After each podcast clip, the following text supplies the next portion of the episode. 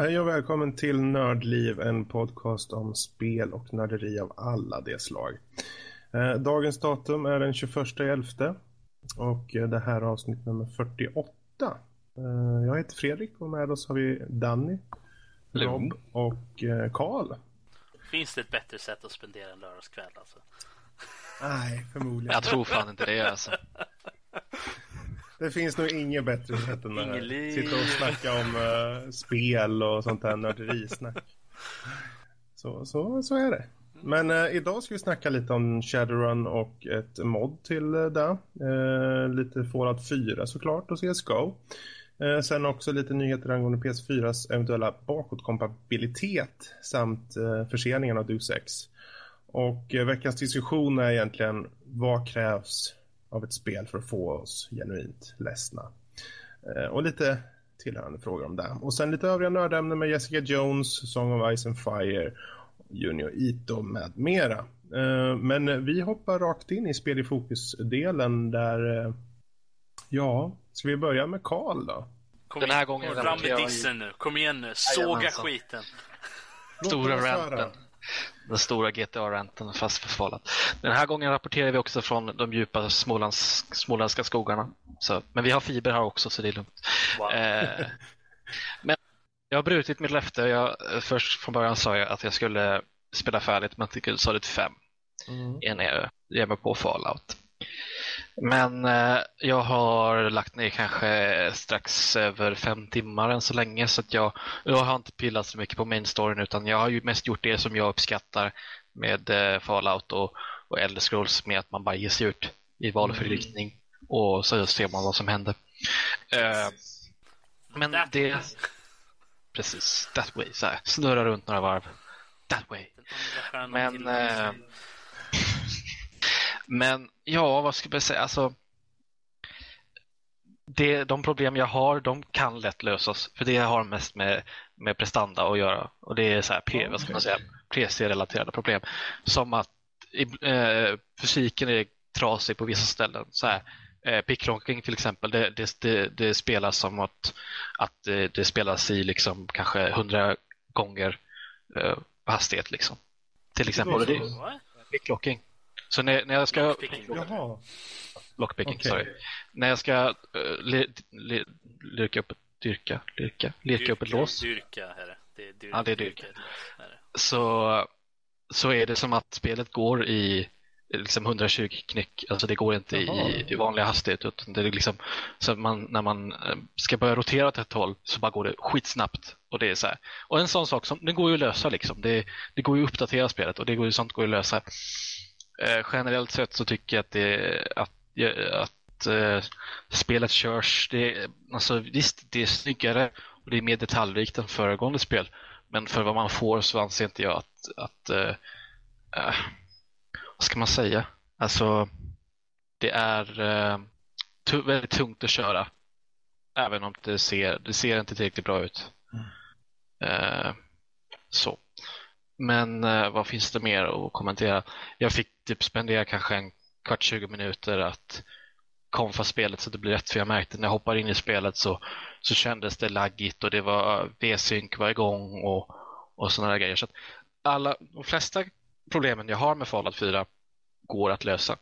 Eh, absolut. Så det är ingen fara. Så det är bara att vänta några månader så har Bethesda säkert fixat det här. Men då kan man ju ställa sig frågan varför var inte det här fixat från första början? Mm. Och det är väl det som Det här är ju så tråkigt. Det verkar ju som de har en sån här slags spridning av, eh, en så stor spridning av eh, hur man upplever spelet liksom. Ja, för jag kan inte direkt säga att jag... Nu, nu kör ju jag bara på medium liksom och sådär så att jag har inte...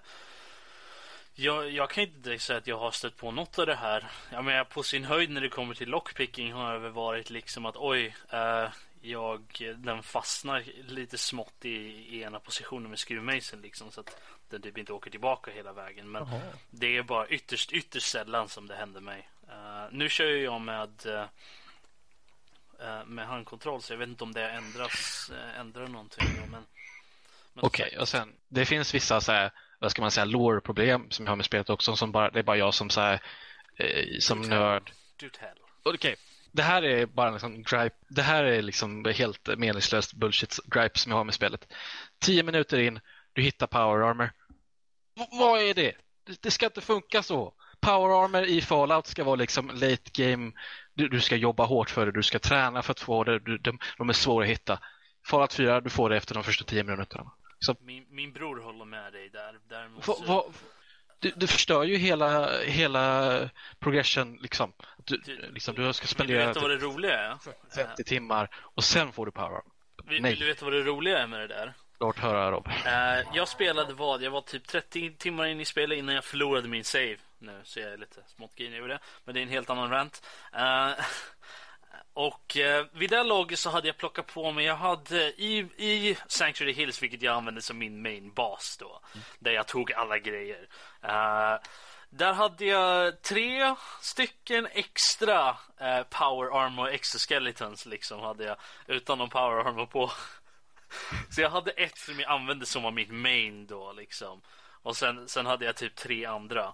Uh, så att uh, de hittar mig lite varstans. Det finns ett um, om man går mot den här radardisken som är typ, jag tror mm. den är öst, västerut eller något sånt där. Uh, så, så står det en där ute bara mitt ute i ingenstans. Uh, vid, en, vid en kraschad helikopter. Uh, som man kan plocka. Ja, det, Men, jag hittade också en, bara lite, en, en power armor lite slumpmässigt vid, någon, så här, vid något tåg. Så var det någon, någon bur som bara var låst med någon terminal.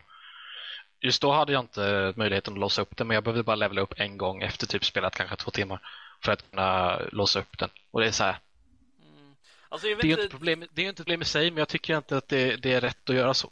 Det, alltså, men det är bara jag liksom. Jag, jag har ingen frame of reference, för jag har inte spelat, jag har ju bara spelat som sagt typ en timme eller två av, av, eh, av Fallout 3. Och ingenting av New Vegas och typ vad 20 minuter av Fallout 1. Det är som att spela, uh. Sky, det är som att spela Skyrim och sen 10 minuter in i spelet så kommer någon och ger dig Här har du lite Dragon Scale Armor, varsågod, här, ta. Liksom. Det ska menar, inte funka så. Eh, hur, hur jämför sig Power Eller Armor i, i, i, Fallout 4 jämfört med Power Armor i, ja, i de det, det är för sig, Okej, okay, ska jag vara lite positiv här? Det tycker jag är jättecoolt att de har gjort det så som Power Armor fungerar, att det är en direkt du kliver in i. För i föregående spelen så har det bara varit liksom kläder du sätter på dig Sen har du inte påverkats, din rörlighet påverkas inte speciellt mycket. Ja. Så okej, okay, tummen upp där. Alltså jag, kan, jag kan ju tänka mig att de, de, har ju gjort det så här. Det, alltså Power Armor är ju bra, men den gör ju inte dig oövervinnlig direkt. Nej. Och det är ju någonting som du kan uppgradera precis som allting annat. Så att jag tror nog att deras tankegång lite är det att du ska kunna ha, att du har då, du får tidigt en, en Power Armor som är inte övermäktig, inte det är late game. En, så här äldre version. Det finns ju massa ja. olika indoor-versioner av Power Armor. Liksom och du får en gammal version. Att du, du, får, du får en, en power armor liksom så Okej, okay, här. Och du kan hitta dem lite varstans. Men mm. dels så du har ju lite limitationer. Dels så är den ju trasig när man får mm. den först. Um, Vilket jag fixade genom att hitta lite stål och laga skiten direkt. Jo, nej, jag vet, vet. Och sen behöver man ju uppgradera den för att den ska bli mycket bättre. Som att ge den ett jetpack liksom. Såna ja. Jag, jag hade inte kommit dit ens. Uh, för man behöver ju levela upp ganska mycket för att, i typ armory och blacksmithing och sånt där. För, mm. för att man ska kunna göra det. Uh, och sen dels så, så har de ju limiterat användningen av det med fusion cores. Uh, att den depletar sådana.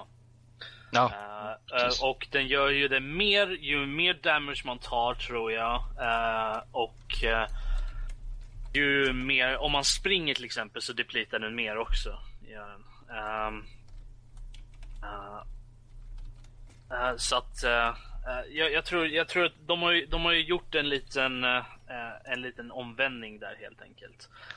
Så, att, så att jag tror att det, det är ju inte samma Power Armor vad jag förstår som, som du säger. Nej, det är inte det. samma sak som från de tidigare spelen. Så jag tror att folk kanske, jag tror folk kanske sitter fast lite i den där uh, uppfattningen av vad, vad Power Armor har varit i de tidigare spelen när man får mm. den här.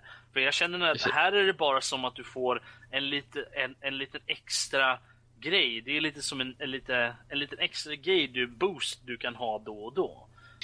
I och med att jag fick powerarmen så tidigt så kunde jag ju gå och klara quest som jag anser att jag inte borde klara, kunna klara så tidigt.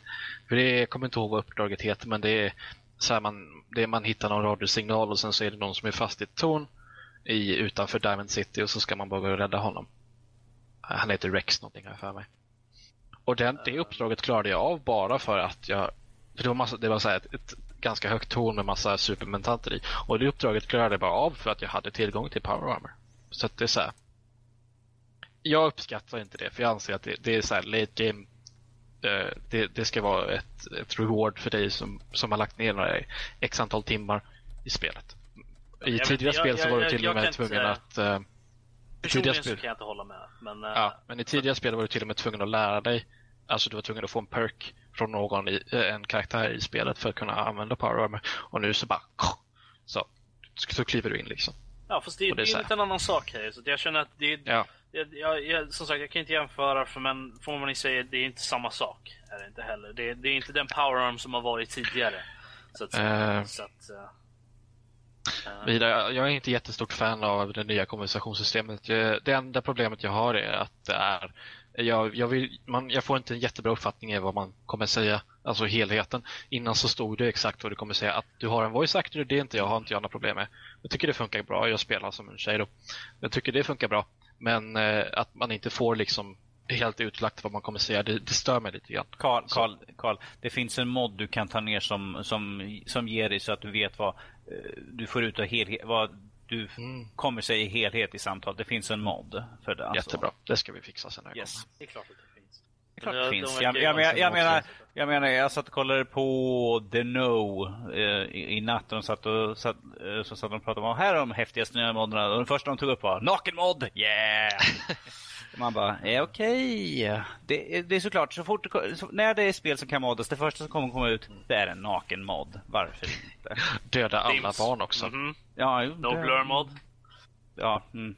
Jag installerade ju en, till, en ny launcher också till spelet och då var det så här Kill all killable NPCs, så här, klick, kan man döda alla. Finns Vill man ingen inte göra det redan? Eh, tydligen inte. Jag har inte, ingenting jag testat men tydligen inte. Eh, Jag är inte sån som går runt och dödar en precis ni willy-nilly så Jo. jag vet inte riktigt. alla ska dö. Så. Men eh, ja. Ja, det, kän, det känns som jag är, lite, jag är lite på andra skalan för jämförelse med dig Karl. Eftersom Mm. jag gillar alla de grejerna som du har gnällt på hittills. ja, alltså. Jag kan ju säga det att eh, att alla, de flesta stora problemen jag har med spelet går att lösa. Det var en bugg som jag stötte på också. Den, här, den, den stötte jag på ganska ofta också. Vilket gjorde att jag blev en stor kompis med, med quicksave-knappen. Var, det var att eh, när man har hackat färdigt en terminal så fastnar man.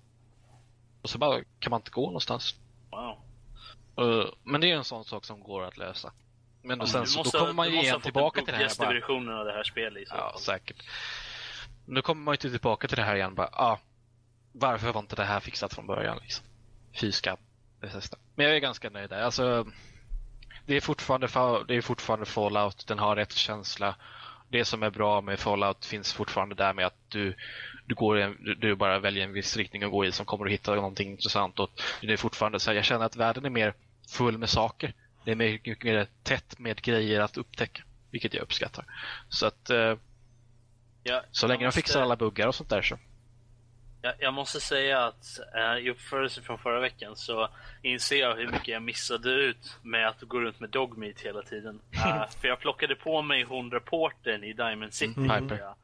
Eh, och eh, hon går runt och säger, kommenterar på grejer och sånt där. Och varje gång jag eh, låste upp ett lås här, gjorde lockpicking så åh, approve. Jag kommer inte ihåg vad hon hette nu men... men Piper.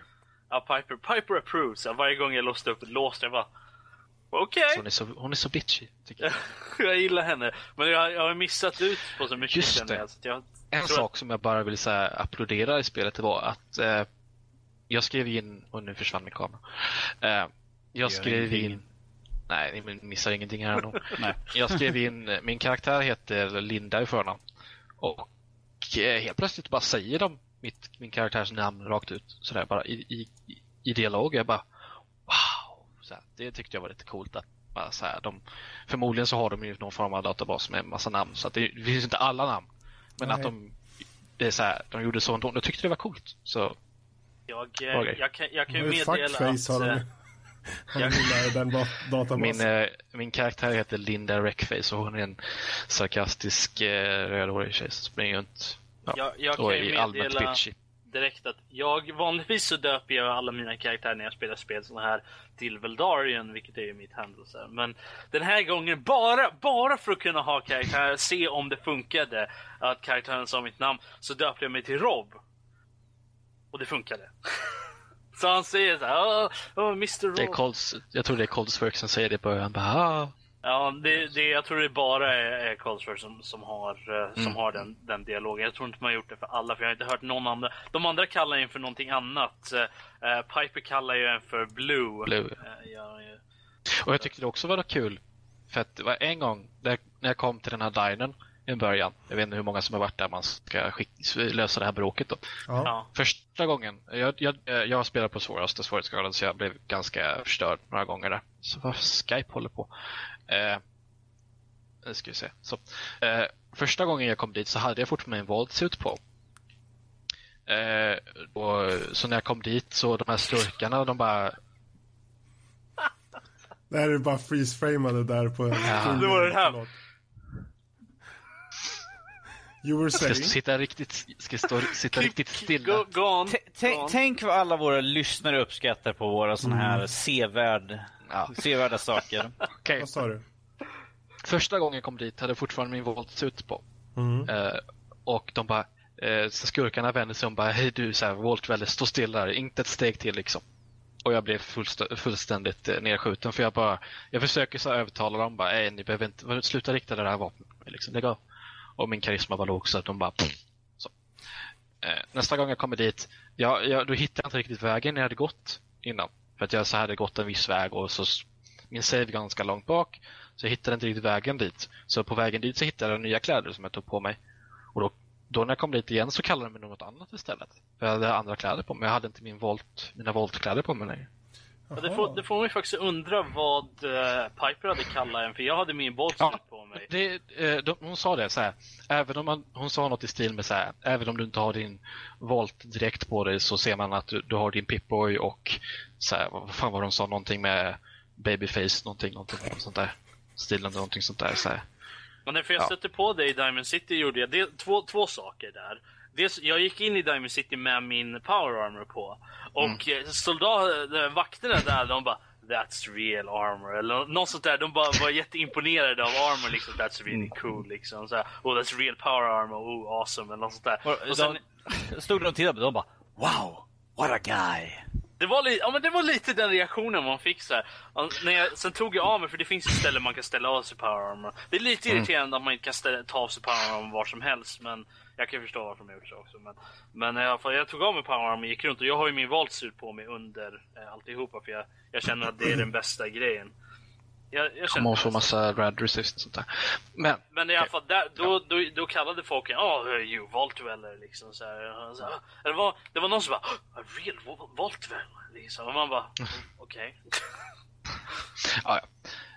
Men eh, ja, jag känner mig nöjd där vad gäller Fallout. Jag har inte kommit så långt i storyn än och den intresserar mig inte så mycket. Jag har hittat massa, massa, massa sidequests som jag tycker är lite intressantare just nu.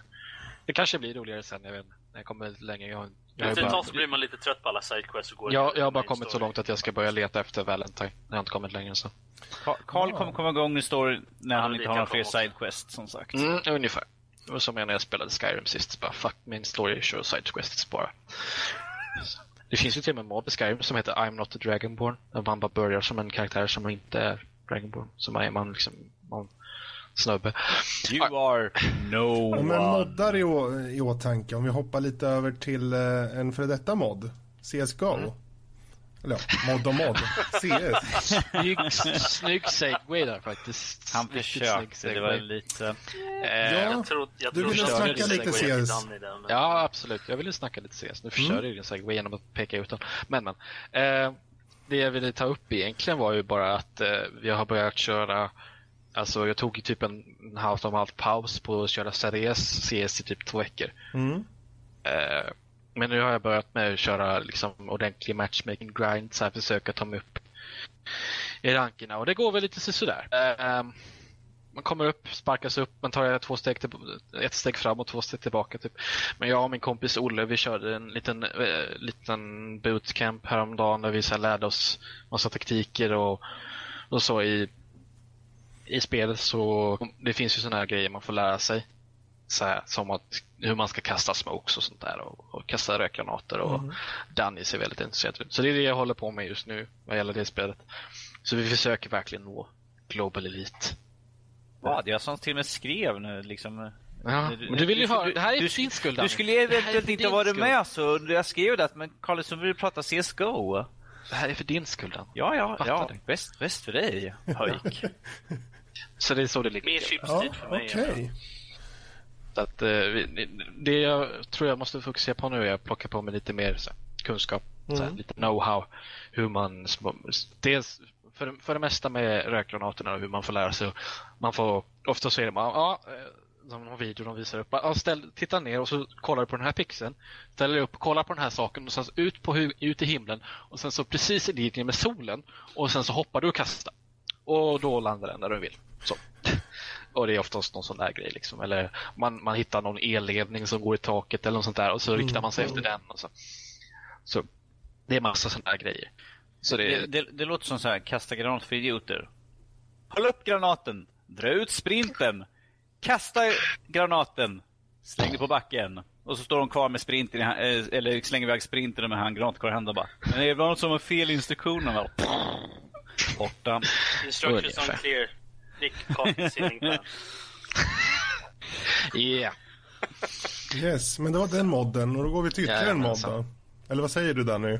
Från en mod till en annan, precis. Eh, jag har under veckan suttit och spelat lite Shadowrun eh, Dragonfall. eh, fast inte själva huvudspelet, utan jag har suttit och spelat en mod som heter eh, SNES Reboot. Eller det, det heter Shadowrun, det är baserat på originalet. Shadowrun Reboot heter den. det är SNES Reboot alfa-version som finns just nu. Och det är som sagt det originalspelet från eh, 93 från Super Nintendo som de har gjort, skapat i. Först var det till eh, bara Shadowrun Returns och sen tog de, för de ville ha dem lite nyare som flyttade över till eh, eh, Shadowrun eh, Dragonfall.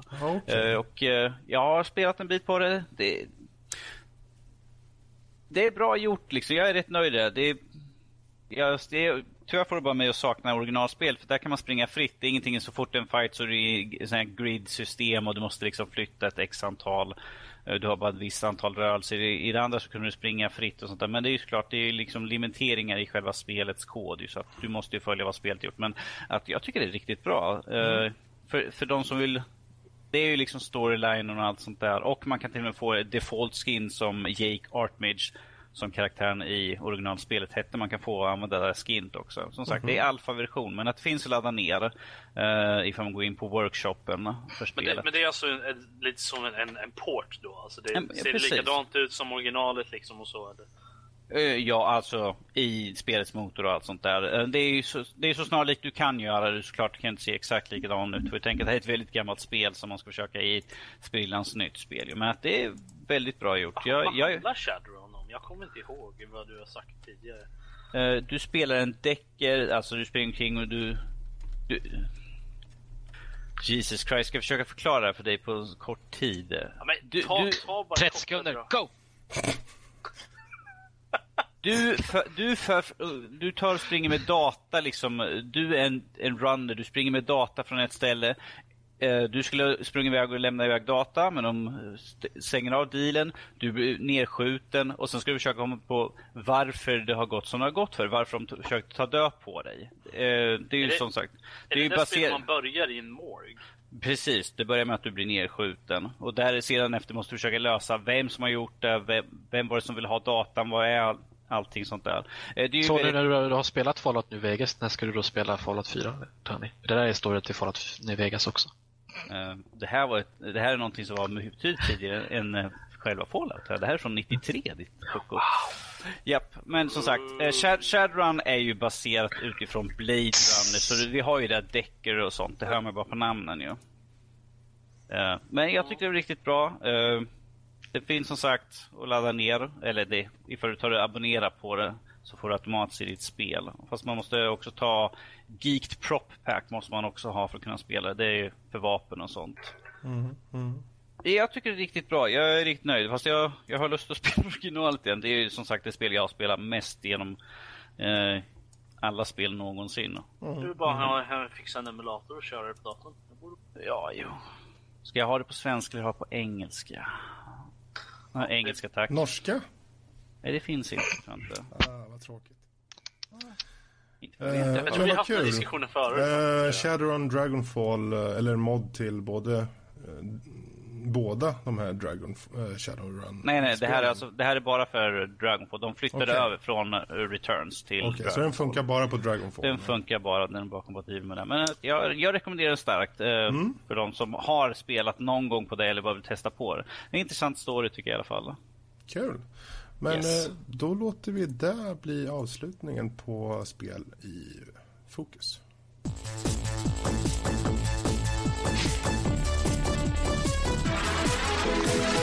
Och så kommer vi in på Rob som skrattar såklart. Men utöver det så har vi också nyheter. Och eh, Danny, om vi börjar med Do 6. Yes, du... För er alla där ute som älskar Deus Ex. eh, Nu har det kommit den här tråkiga nyheten att Deus Ex Mankind Divided blir uppskjuten i ett halvår. På grund av att de, vill, Ah. de vill få mer tid och putsa lite grann på det. Eh, det, är, det som sagt, i, i, i dagens läge känns det just nu som att om det är ett spel du verkligen längtar efter så förväntar dig att det kommer bli uppskjutet. Det känns nästan så. Det är det, är det som har varit på sista tiden, att det är väldigt mycket som har skjutits upp. Och nu är Var det till augusti till, 2016? japp, till augusti. Från februari till augusti skjuts det här upp nu. Ehm, så det är ju ett spel av dem som jag ser fram emot nästa år. Så Jag, Men- jag kan personligen säga liksom rent ekonomiskt så, ser, så känner jag att det är okej faktiskt att de kan skjuta upp det lite så här, för jag har inte råd att köpa det då i alla fall. ja. Men det är ju som alltid när sådana här saker händer att upp, man uppskattar ju när spelutvecklare kan inse att de inte är redo att släppa sitt spel. Så att jag kan, det var ju som när Rockstar sköt upp GTA 5 till PC för 71 gången. Liksom. Jag bara ryckte på axlarna. Liksom. Bara, så länge ni kan leverera det i bra, gott skick så är det okej.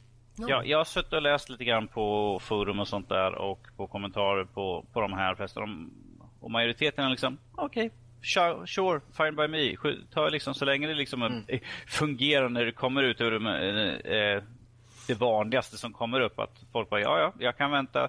Det finns så mycket annat spel så det är väl ingenting för de skjuter upp så länge spelet funkar i start. Och det här är, det här är nu Square som eh, Eftersom Ubisoft har gjort sin stora, jag vet inte, har det varit något EA-spel med Dragon Age och de där spelen? Jag kommer inte ihåg hur de var när de började. Men att de flesta spelen har alltid några jävla buggar som fuckar upp totalt. Och nu är vi inne på Square som också skjuter upp spel. Det är väl en, en återkommande trend här nu känns det som. Men Mm. Som, att- inget, som inte, nej, det är någonting som inte jag har något emot heller. Liksom. Nej, alltså för min personliga, min personliga åsikt om det här att skjuta upp dem jag menar ett halvår, ett år, så länge spelen kommer ut och är fungerande i alla fall. För jag är så trött på att läsa eller spela spel som när man startar upp det och liksom ingenting fungerar egentligen. Man bara okej, lägg, dig, lägg dig tillbaka i kartongen, Jag vet, eh, skjut åt sidan och sen vänta ett Eh. halvår. För då vet man att då har fått, fått bort de största buggarna i alla fall. Ja. min kompis eh, Olle som jag spelar CS med, han är ju stort Fifa-fan. Fifa 16 släpptes ju för någon månad sedan. Något Mm. sånt.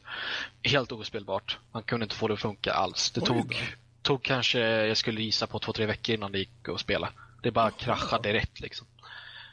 Det var intressant. Så- det är ju en sån där ja. serie som kommer ut så ofta så man Ja. kan ju tycka, eller Eh, tro i alla fall att de... Nu har jag inte han på tråden så jag kan inte få exakta siffror. Men det var någon sån där runda slängor. Tre, fyra veckor innan det fick det att funka liksom och sådär. Och sånt är jättetråkigt att se. Var det på, På PC. PC då? Okej. Hmm. Ja, och, de skrev, de, de, och eh, Square de skrev ju No compromise on quality, vilket jag Mm. hoppas att de håller i slutändan. Nu har de ett halvår till eh, där de kan Ja. beta ut alla små buggar. Eller de största i alla fall. Game killers. När i var alla det sagt att det skulle släppas från början? Februari. Eh, Februari. eh, ja, februari. Ja, ja, men då har de lite extra tid på sig. Då kan de... Ja, ett, halvår, ett halvår bra. till på så, jag menar, beta, testa, beta, testa, beta, testa, beta, testa. ja. Ja, Det är Det är ju bara- en efterlängtad titel. De vill göra så många rätt som möjligt. så jag tror att det, det blir väl lite mer allmänt buggfixning och sånt där. Och de letar. Mm. Det är inte med att de skapar mer content direkt. Kan- Kanske lite grann sådär. Bara att de fixar det som behöver fixas. Om vi säger så här, när, när de skjuter upp så hoppas jag att de inte tänker så här, ah, men med- medan vi ändå tagit lite, kan vi fixa lite mer vi kan slänga? Det hoppas jag verkligen inte att företaget Vi, gör. vi skapar lite mer DLC som vi kan släppa på dagen. Ja, det är ju möjligtvis sånt de kan tänkas göra. De Augmented edition. precis. Ja, just. Alltså jag, kan- De jag kan ju tänka det. mig att det, det de skulle kunna göra är att ta sånt som de egentligen har planerat för att göra. Okej, ja men vi har inte riktigt tid med det här, men vi skulle gärna vilja ha med den här grejen i spelet liksom, men vi har inte tid med det. Eh, så att då kanske de nu, ja men nu har vi faktiskt tid, kan vi slänga in den i alla fall liksom. Något sånt kan jag ju tänka mig. De absolut. göra, men någon sån här cut content möjligtvis. Men Ja, det är, ja, det är ju starkt. Jag tror inte det är Vidare. som de gör direkt. precis. Ja, men det ska bli, det är ju bra eh, att de låter sig ta tid med spelen. Vi får se vilka andra spel som får också blir eh, uppskjutna framöver. Som sagt, som sagt, ingen stor nyhet egentligen, Nej. men att jag tycker det är är skönt nästa fall nyhet att företag. Ja, nästa nyhet är ja, efter mycket nej, nej, nej, vi kommer aldrig, det kommer aldrig ske, nej, det funkar inte. Playstation Ja. 4 kommer nu kunna emulera Playstation 2-spel, eller det vill säga att de är bakåtkompatibla. Mm. Jesus, och det var precis nu i samma dagarna som Xbox blir bakkompatibel. Jesus, det känns nästan som de har planerat det. Mm. Precis. På, det med, fo- på med foliehattarna här, Ja. hela bunten. Det är först och främst det är egentligen då specifikt tre spel som det handlar om. Eh, Yes. De har ju inte kommenterat någonting väldigt fylligt om resten av spelbiblioteket. Mm. Men Star Wars Race, Racer Revenge och Star Wars Jedi Starfighter och eh, Star Wars Bounty Hunter är ju då från PS2-eran. Och dessa är ju då tillsammans med Battlefront eh, ett paket Okej. som släpps. Om man skulle släppa bakåt, alltså åh, alltid ett ord jag har svårt med, bakåtkompatibilitet. Eh, för någonting, några, Mm. ja. Så det finns ju ganska många guldkorn på PS2 så jag känns, det känns ju inte som att de Star Wars-spelen är något så här Åh vad trevligt att få spela dem igen. Utan jag skulle hellre se typ så här Ico, Shadow of the Colossus, Metal Gear Solid eh, 2, 3 eh, Sådana grejer liksom. Mm. Eh, vad fan, Silent Hill 2? Liksom, vad är de för någonstans? Så. Men ja. Precis. Ja, det är intressant. De, de, de i alla fall, om man får citera dem så skriver, säger de ju det att vi jobbar på att använda PS2-emuleringsteknik för att ta PS2-spel till den nuvarande generationen. Och det, eh, det är ju Ja. bra. Det, frågan är om hårdvaran räcker till för att eh, Ja, det är alltså att emulera en annan hårdvara är ju en väldigt tung sak. Mm. Så även om Playstation 2 är nästan är den 14 eller 15 år gammal något sånt. Eh, så, så, så jag har ju alltså eh, vad heter det, PC-emulatorer har ju fortfarande problem rent prestandamässigt att driva Xbox, eh, original Xbox och PS2-spel. Då. Det krävs ganska mycket eh, prestanda från vad ska man säga, värdeburken då så att säga. Ja. Men eh, två, två saker här är ju då. Det, det, det ena är att jag tror att Sony har, de har väl koll på vad de kan göra eftersom de har ju de, de hade, det är de som gjorde Ja, ja, precis. till att börja de med. de, definitivt, de de, behöver ju inte, liksom- de behöver inte reverse engineera någonting. De behöver Nej. inte, de behöver ju inte lista ut arkitekturen på PS2 längre för de har, den har ju redan det. Det var ju de Ja, som skapade precis. det. Så jag, tror, jag tror att om någon att kan det göra klart. det bakåtkompatibelt det är ju de i så fall. Och sen tror jag det kommer väl komma fler titlar framöver men just att det är Star Wars nu är ju ett marketinggrej liksom. Det är ju Mm. att casha ja. in på Star Wars-grejen som är nu liksom. Så att, eh, så att jag, jag, Men, eh, jag tror nog att de kommer komma med fler sådana som är lite mer de populära titlarna Mm. från, från Playstation 2. Jag, menar, jag kan tänka mig Kingdom Hearts dels liksom. Ja, just det. Alla Ratchet Clank-spel nu. Jag nu bara kommer på mer och mer grejer liksom. Det Ja, finns ju men mycket all- spel som alla, helst. Jag kan tänka mig att de slänger ut Final Fantasy och sånt också. Ja, just det. Givetvis Final Fantasy. De alla sina stora, eh, riktigt de här stora titlarna och sånt som folk verkligen uh, sådana så här fans, fan favorites. Om det var någonting Playstation 2 hade så var det ett bra bibliotek med spel. Men om vi säger så här, ifall de kan emulera Playstation 2 så kan de emulera Playstation 1 eftersom du kan ju köra Playstation Mm. 1 Play- på Playstation 2, vilket jag gör ju på min. Mm. Så jag hoppas jag liksom att vi kan få hela spelet. Det är ju bara synd att vi inte får Playstation 3 ju. Ja. Ja. Fast det blir väl kanske lite för mycket. eh, Ja. Ja, jo. Fast där är de ju ändå i full gång med många av de här speltitlarna som de är större i alla fall så är det ju många HD-versioner Ja, som kommer. Så kanske att de här större titlarna kommer ändå. Ja, men jag, tänk, jag tänker bara de som är intressant, intressant för mig, Kingdom Hearts. Men det är väl ingen som spelar det? Eller? Jag har aldrig hört talas om det spelet. Jag vet inte ens Vad, vad vad hette det här spelet som du ville Musse spela? Som, du- och- Det här som du lånade utav Max. vad det hette för det där för någonting? Vad var det för något du så gärna ville ha? Ja, Max. Ja, som du lånade och spelade. Vad hette det för någonting? Det var ju Ghibli. Ingen Ghibli-spelet. aning. Ja. Jag spelar inte sånt. Nej, nej, Ehm, precis. Det var därför du lånade den, bara för det där Men spelet. det är jättebra. Det finns ju massor med exempel liksom på titlar som, som de här som jag nu nämnt. Men eh, jag vet inte, hur, hur, ser, hur tror ni det ser ut framledes? Tror vi kommer faktiskt se PS3-titlar bli även tillgängliga? Eller är det för att tekniken är för skild? Ja, sättet? För den ligger så nära inpå och har en sån annan arkitektur. Medan du har en arkitektur i PS2 till exempel som är betydligt... Den är ju annorlunda men den är ju åtminstone väldigt lä mycket lägre. Vad, heter, vad heter den där, eh, deras online-funktion? Vad var det den oj, oj, oj. Jag vet vad du menar, men ja, vad Du tänker den på nu? Playstation Now eller vad det heter? Ja. Nej, nej, nej. Ja, fast det är är Go, också. eller- Jag kommer inte ihåg vad den hette. Vi pratar ju inte så mycket om den. Och den, den, den hörs ju aldrig någonting om. Och ifall de nu för det var ju det som har sagt att nej, men det är klart vi inte ska ha bakkopiet. För att vi, vi har det systemet istället man kan spela Ja, gamla det spelen. finns ju bara i USA än så länge. Mm, jag vet. Den här det var, det, streaming-speltjänsten. precis, för det var det som jag tänkt. Men att de nu tar och slänger upp det. Det, det kan man nästan snart ta som ett tecken på att det, det kanske inte funkar eller är lika populärt. Nej, och dessutom är det ju så att folk har ju säkert kanske många sådana här PS2-spel liggande. Så det kan ju vara skönt istället för att man ska gå in i ett, i ett virtuellt spelbibliotek och försöka gå igenom alla rader av, av spel där. Och jag vet inte om man hyr dem eller vad man gör. Så har du kanske spelet liggande. Så bara ploppar Ja, in. men, men de, jag menar, de kan ju slänga upp det lika väl där också. Jag menar, en, en- för en billig slant för ett gammalt Playstation 2-spel. Jag menar, det är ett par dollar liksom. Om vi säger så här, de har ju haft den här Playstation Now eller vad, vad nu den här streamingtekniken heter under en viss tid nu i USA och eh, det har ju snackats om att det skulle komma till Europa om inte annat främst eh, England först. Karl? Ja, eh, på tal med så här bakåtkompatibilitet och sånt. Yes. Eh, jag, nu ska jag helt och hållet sno det är Sveklockor som sagt, men jag kollade på deras fredagspanel och de pratade om eh, bakåtkompatibiliteten för Xbox One och hur den fungerar. Och vad som händer är att du stoppar i skivan för de spelen som, som, för, som den bakåtkompatibiliteten funkar för och sen så installerar den spelen, säger att den laddar ner en uppdatering, den in- installerar spelet och sen måste du ha skivan i hela tiden och sen kan du bara spela det som det är. Så det verkar ju funka bra. Att man måste ha skivan är lite tråkigt i och med att du installerar spelet. Men ja, det är ju verifiering antar jag. något Precis, form. det är ju de, deras skydd bara. ju. Ja. Så det är så det funkar där. Och Fast det, så, det, det, det är ju inte så jobbigt, herregud. nej, Jag menar, dags att köpa en ny större hårddisk till Xboxen helt enkelt.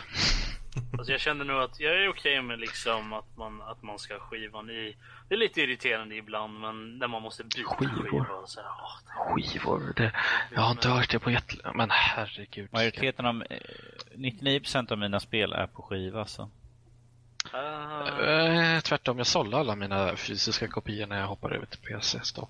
Sagt. ja, jag tror jag har ju typ så här fyra, fem gånger mer fler spel på, eh, på PC, alltså digitalt än vad jag har fysiska kopior. Så att, eh, eh, men eh, ja, det, det är av andra anledningar.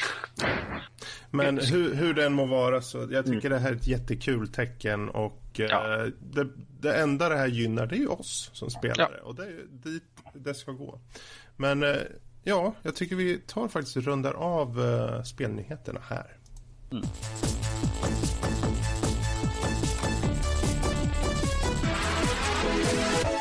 Vilket får, för oss in i veckans diskussion. Uh, och uh, vi har en lite, ja, en lite mer utstakad fråga här. Vad krävs av ett spel för att få er genuint ledsna? Att faktiskt känna något för spelet? Jag tycker Ja, Norske ska börja. Ja, men grejen är ju, spelsnarrativ har ju utvecklats mycket på senare år. Men jag vet inte, räcker det? Eh, Jag menar, när når vi klassen av ett, av ett spel i, i känsla som man kan få ut av en film till exempel? Också? Eh, Kan ni det? Har ni känt något åt det här hållet i spel eller är det mer av förstörelse? Liksom?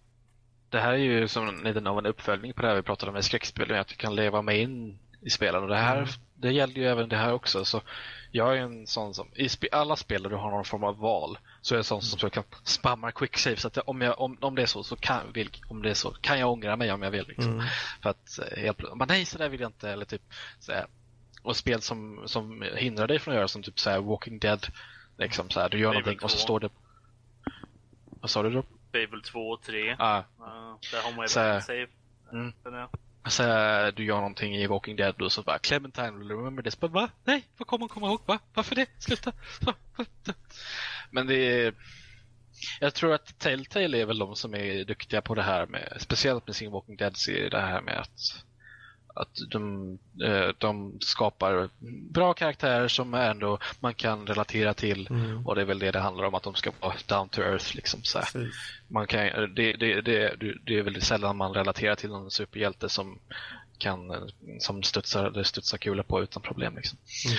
Det är väl att det ska vara mänskliga karaktärer som, som har både positiva och negativa eh, personlighetsdrag. Mm. Ha, har ni några exempel på spel där ni faktiskt blivit väldigt berörda? Så Um, jag sitter och tänker efter. alltså, För det är en sak att sätta sig, för jag vet ju när jag sitter med RPG och så, så är det mer av jag, jag tycker om storyn ofta och så liksom. Jag blir aldrig så invested i RPG när det är så många val och så, för det, det är så mycket fokus på min karaktär där. Tycker jag. Att jag tar in liksom, ja men jag vill göra så gott som möjligt för honom eller henne liksom.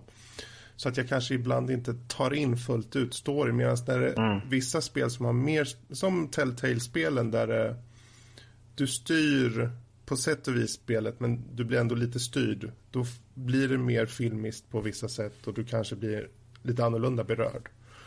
Eh, De spelen, nu måste jag sitta och tänka efter lite, men ett fel som många spel gör vad gäller story är, är ju att de snabbt introducerar det här, Fallout är jättebra exempel. Alltså, för det, det begår samma misstag. Att du, du har en väldigt kort introduktion där du presenterar två karaktärer eh, och nu väljer du en av dem så du får välja om du ska vara man eller kvinna.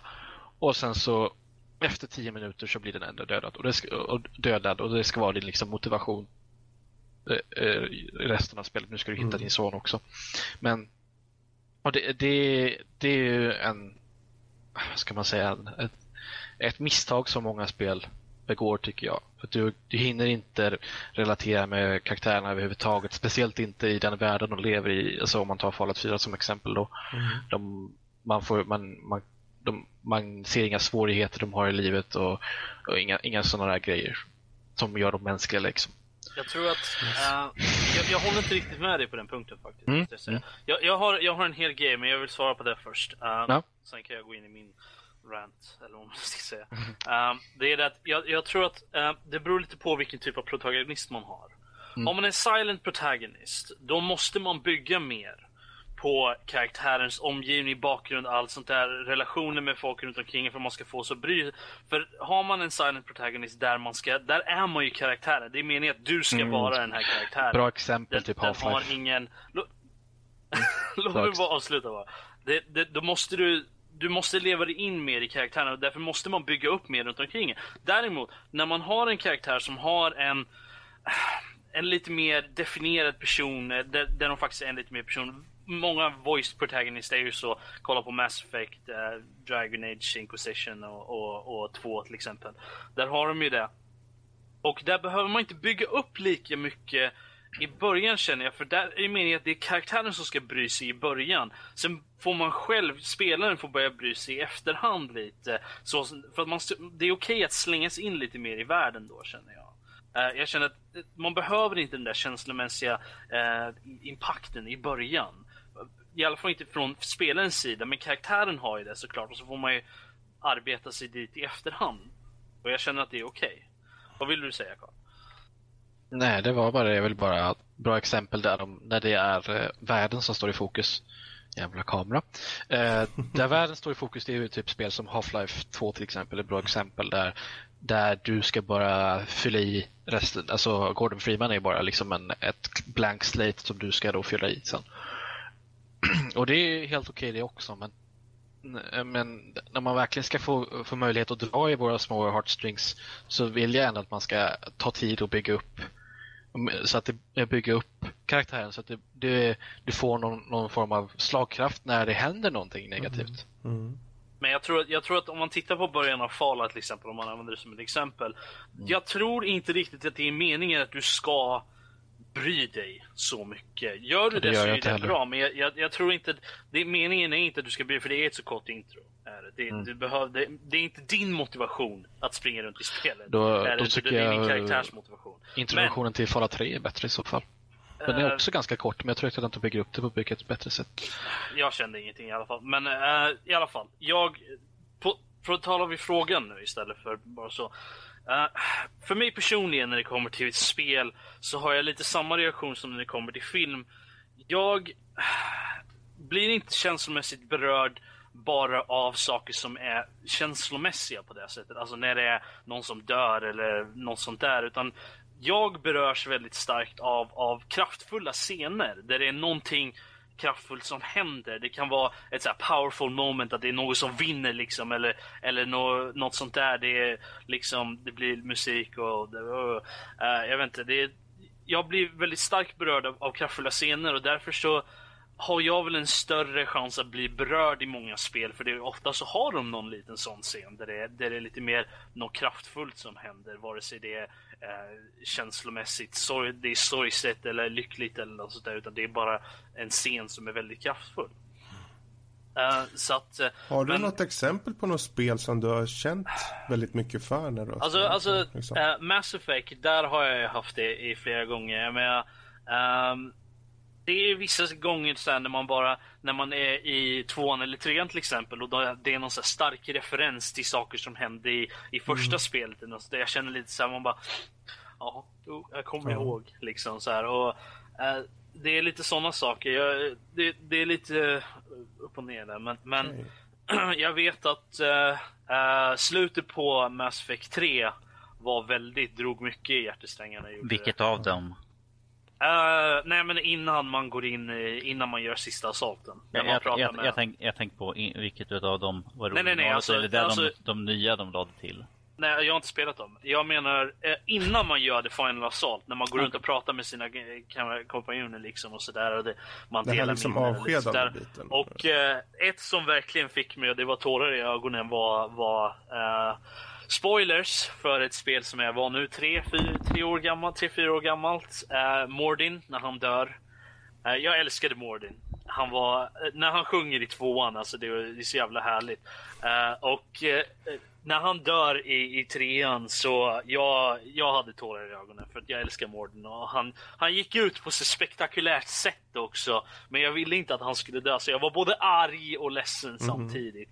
Nej, och jag, jag, det gjorde de verkligen eh, mästerfullt där. Gjorde de Ja. faktiskt. Eh, Bioware. de, de gjorde det jävligt bra med hans.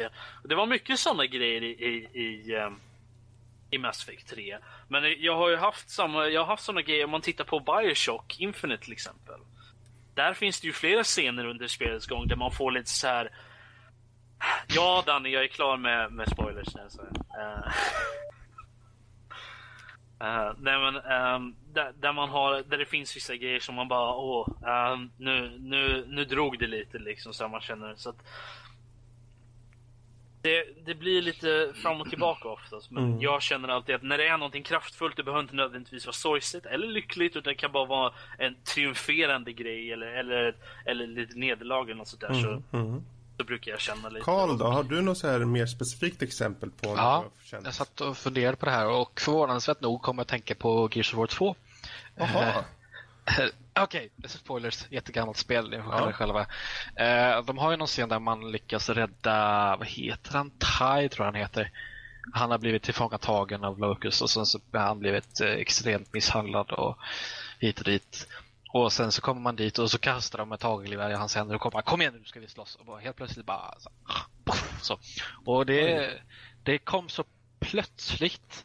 Ja, för att tutals det- alltså. Ja, precis. Ja, det kom så plötsligt och så, så rått och på något sätt det, det slog så hårt bara för Ja. att det var, det var, alltså det, det, det var ju bra gjort på så alltså det, där hade inte så mycket, mycket med att de hade byggt upp karaktären utan det var bara liksom skickligt eh, utspelat med att de gjorde det på sånt sett att man trodde att ah, nu har vi räddat honom, nu har vi en till snubbe med oss i vårt gäng och nu ska vi gå och döda lite Locust och Ja. Och så helt plötsligt bara skjuter han skallen av sig. Liksom. Sådana där grejer. Så det var, det, var, det var ett moment som stod ut. Det var ju väldigt brutalt om man säger så. Något som jag måste säga faktiskt, är, jag vet inte om det bara var jag som kände så, men första gången jag spelade igenom Dishonored, eh, för där har man ju två möjliga slut beroende på hur, eh, hur eh, eller det är ju samma slut egentligen, det är bara Ja. det att det är olika nyanser av det. Men, uh, Ja, men. Jösses Danny, ge. Dan, Dishonored var då typ två, tre år gammalt. Skärp dig Danny. Ja, nej men men- där, där så har man ju, ehm, det, det är inte själva slutet som jag pratar om här, utan här är det ju Spoilerfingret. Så. När Nej, det men- borta så... när man, när man kommer tillbaka till huset innan man gör sista mission så kommer man ju upp på övervåningen. Då har man ju en, hon har ju ritat någonting på väggen då. Jag kommer inte ihåg vad det är om man är god, men ritar man, eh, har man, är man, har man varit väldigt mördaraktig i spelet så får man ju en väldigt skräckinjagande bild där. Så hennes bild av Corvo då. Och när jag såg det, för jag, hade inte, jag visste inte om att det var så. Att man kunde välja, utan jag fick ju det lite sämre i slutet. Så att, första gången. Och jag kände mig väldigt berörd av det.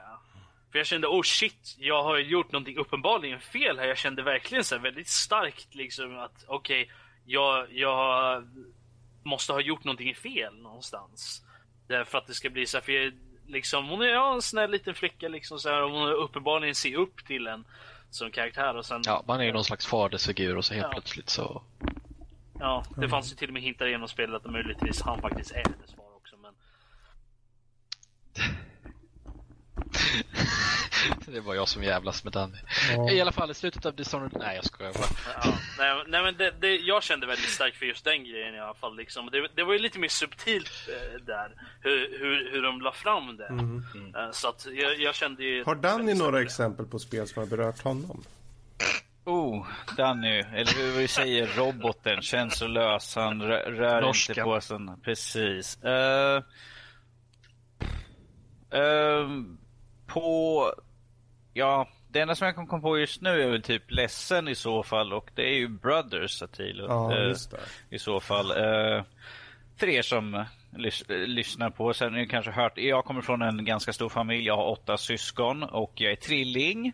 Eh, och så därför eh, kommer till något sånt här som har någonting med de närmsta familjemedlemmarna. Eh, så är det någonting, och i Brothers så är det såklart slutet som jag tycker är väldigt ledsamt. Det, jag kan jämföra, ifall vi ska ta i cinematisk form så kan jag säga att det är precis som i Age of Ultron slutet. Att det är samma sak, jag har en känsla där. Att det är tvilling där i filmen. Hallå? Jo, vi, vi förstår. Ja, vi Nej, vet. det- Det, Ja, nej men så det, det, det, det, det är där jag liksom, där, där tar, där tar det och eh, blir lite känsligt för mig när, när jag spelar spel och sånt där, när det kommer till familj och sånt, och speciellt ifall det är någon typ syskon som står varandra väldigt nära sådär så som jag och mina bröder är. Eh, men eh, utöver det så har, eh, ifall det är någon annan typ av spel så då eh, har jag väldigt svårt att liksom känslomässigt engagera mig. Jag har spelat som sagt på uh, The Walking Dead men jag, än så länge jag har inte kommit så långt så jag har inte känner mig det, så. Jag har bara liksom kört eh, liksom, vad kan han tänkas vad kan han tänkas säga liksom, hur tror jag att han är? Det är inte liksom så att jag sätter mig in i den. Eh, samma sak som uh, att bli arg. Det, för jag blir arg i ett spel då är det mest för att hur uselt jag spelar, inte för att liksom, åh, vad dum den där karaktären är. Det, det blir inget sånt, utan det, ja, Fast det här är en jättebra poäng här i alla fall. För det här, alltså när det handlar om att bli berörd i spel så är det ju i mångt och mycket också vart man själv kommer ifrån. De saker man själv känner, vad man själv prioriterar i ens liv och så vidare är ju det som också färgar en i de, vad de, man de blir viktiga berörd av. ståndpunkterna för den i så fall. Precis. Ehm, precis som man kan tänka sig så är det ju så att när saker och ting har med barn att göra, för min del, så, så blir jag lätt berörd.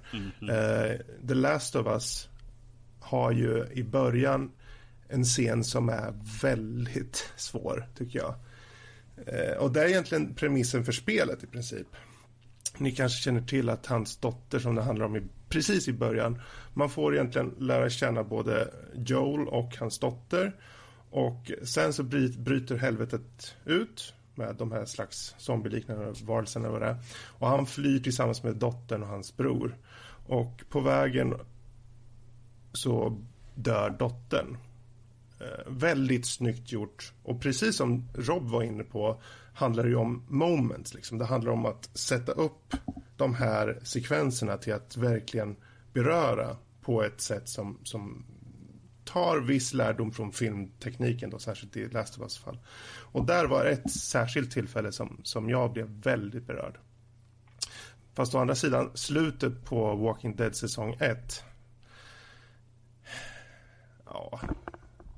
Jag, alltså, du tror väl inte jag ska spoila det för guds skull? Jag, jag kan ju punktera ut här att jag har faktiskt aldrig känt någonting speciellt eh, känslomässigt när det kommer till Uh, till Telltales. Uh, deras, alltså de har väldigt snygg storyteknik och de liksom så här, Men jag känner bara allt jag känner när, när jag kommer till såna här grejer i deras spel. Jag har ju spelat några av dem som Wolf Among Us och, och lite såna grejer. Mm. Är lite, det är lite mer, en, mer likt en, någon form av panikkänsla jag får varje gång mm. de säger, de, de säger liksom ah, he will remember this eller ja, oh, nu är det där liksom så här. Men det alltid, det, det, det, får mig inte att bry mig om spelet, om karaktärerna faktiskt. Jag, jag på något sätt så, så tar det mig ut ur spelet och får mig faktiskt att att inte bry, att bry mig mindre om, spel, om karaktärerna när de gör så. Um, ja, för däremot, mig var det nästan tvärtom. Det. Jag blir bara mer och mer involverad jäms med seriens men, gång på, på den. Till exempel. I en parallell till det, i raka motsatsen till det, i Dreamfall Chapters, eh, som har en liknande mekanik där de har uh, The balance has, has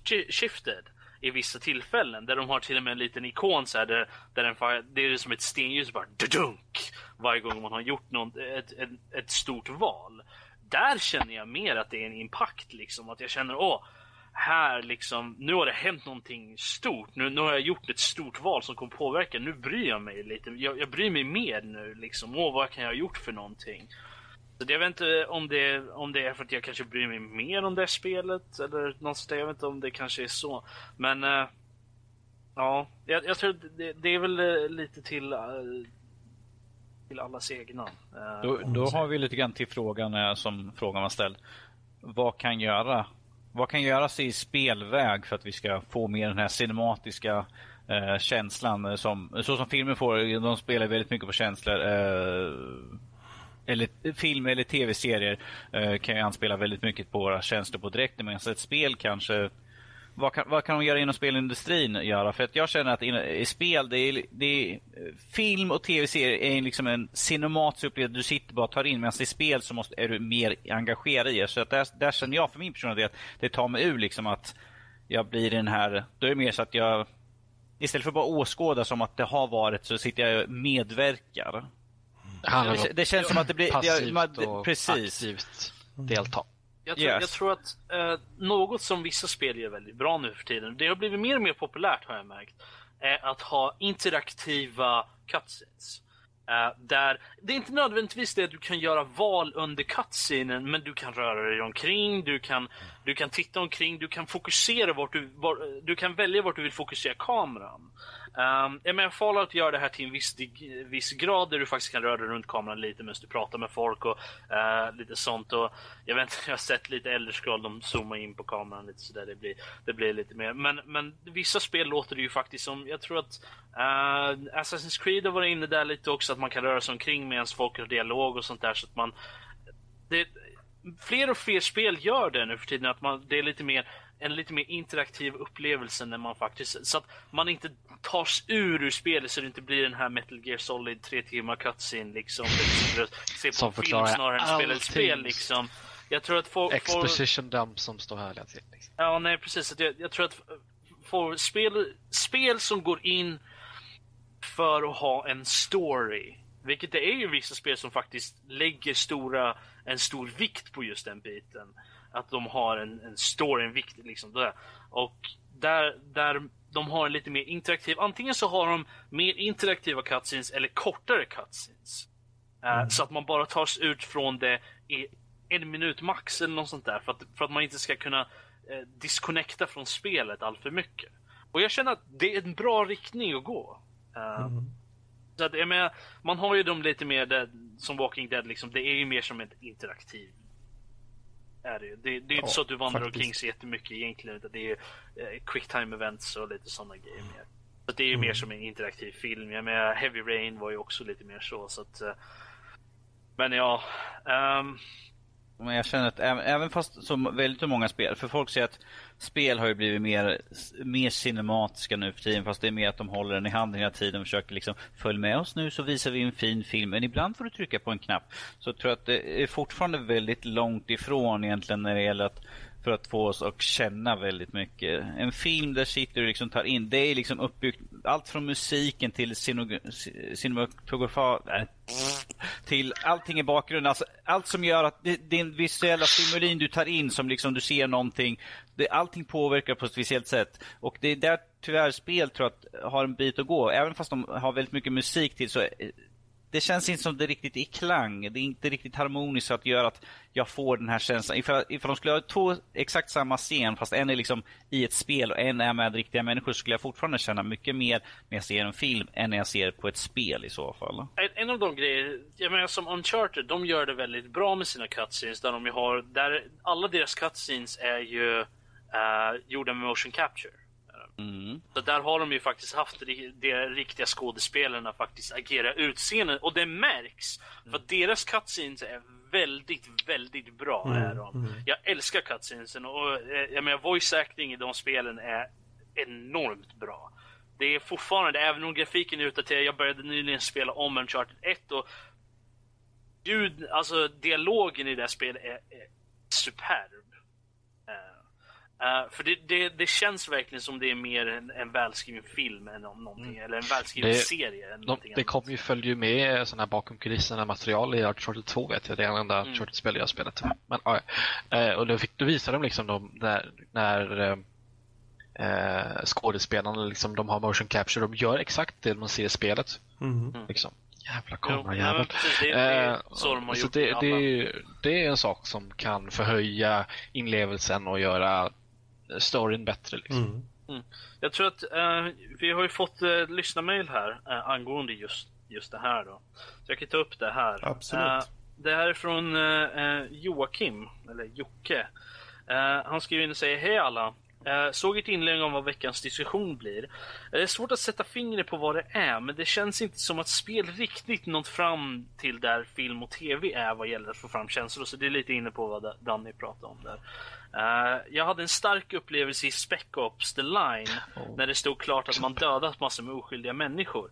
Sen hur slutet blev gjorde också att man fick en klump i halsen. Men det var bara stunder av känslor i ett hav av okänsligt gameplay.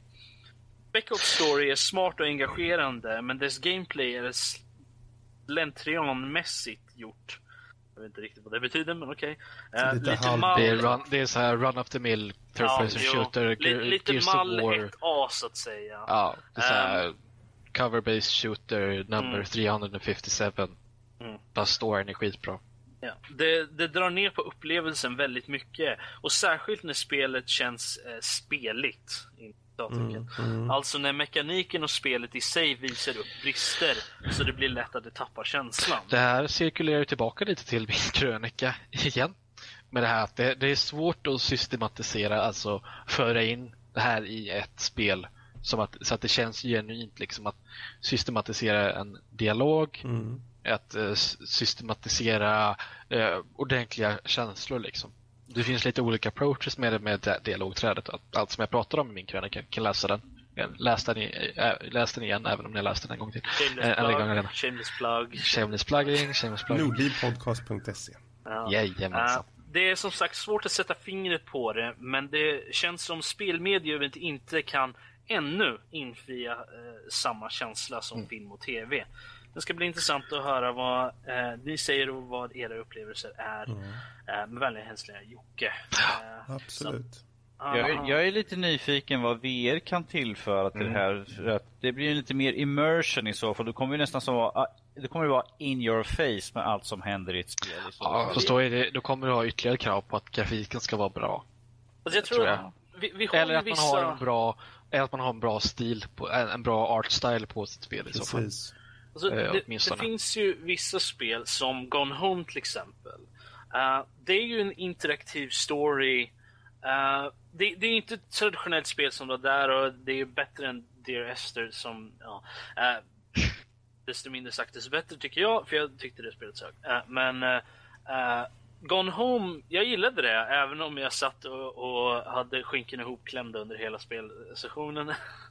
för att jag förväntade mig en, uh, en jump scare under hela spelet. Men, uh, men där har man ju liksom att du går ju runt. Där kan jag känna att i ett sånt spel så kan ju VR verkligen tillföra uh, någonting. Och där känner man ju liksom gentemot ju längre in man kom i spelet desto mer så brydde man sig om det som hade hänt under, av de här karaktärerna liksom där. Och det, det, var ju inget hemskt eller något sånt där utan det var ju bara det var ju någonting lite mer verklighetstroget, något lite mer jordnära som, som, uh, som pågick där. Och uh, jag känner att sådana lite mer interaktiva storytellings på det sättet uh, där du vandrar runt och, och får meddelande via sådär och liksom där, du får leta efter storyn lite i, mm. i, ett, i, ett, mindre område.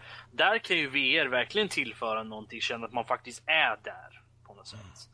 Um, sen uh, vet jag inte hur man kan, eh, hur man kan uh, föra det vidare in till ett, ett mer ett traditionellt spel. Men, ja. Mm. Jag tycker det, det, det man, om man ska försöka sätta saker lite i perspektiv. Spelindustrin som den ser ut idag kanske varit i, i den mån som vi ser spel idag som faktiskt försöker ta sig an en story och så.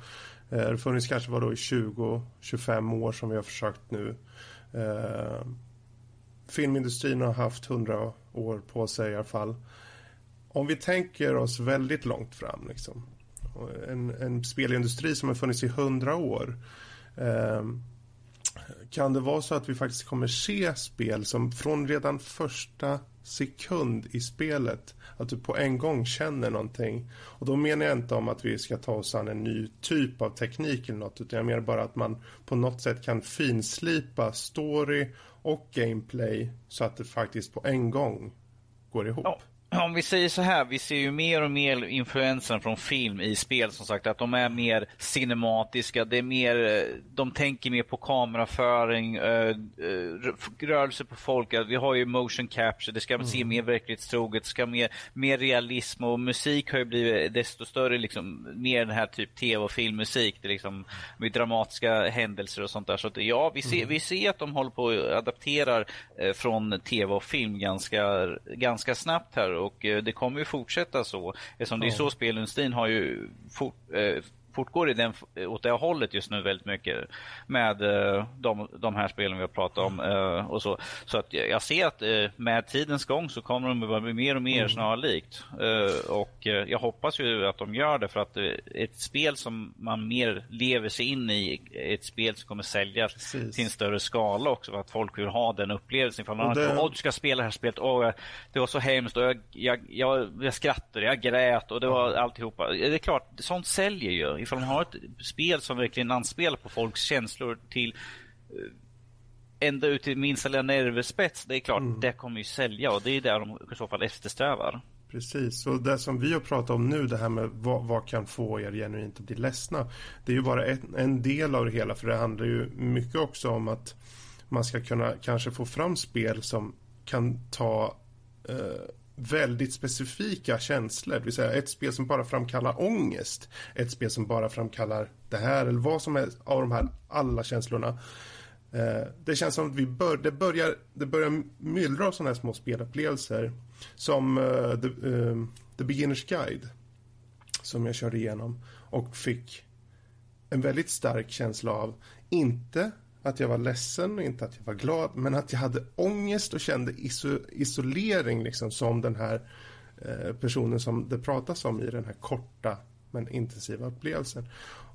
Och det är så kul att veta att vi, vi är så kort tid in i spelutvecklingens era så att om 10 år, om 20 år då kanske det har optimerats så pass mycket att storyn tillsammans med gameplay faktiskt precis som du säger där Danny går ihop och eh, från start funkar liksom. Mm. Och jag, jag, tror, jag tror inte grejen är att oh, vi, må, vi måste ha bättre grafikmotor, oh, vi måste ha nya tillbehör utan det är ju själva upplägget på allting. Det, måste vara, det måste vara en symmetri utav allting. Ja. Det, måste, det måste klaffa till, till, en, till sista eller... Kombinationen sista- av gameplay Precis. och story. Gameplay, story, de som gör det, måste, det måste. Robert, Robert, vi- Rob- Robert, vi hade en, kort, en, en korting där också ifall du kan ta jo, den jag också. sitter, jag sitter och väntar på att ni ska... Ja, ta, ta, den, ta den nu. Skulle ta.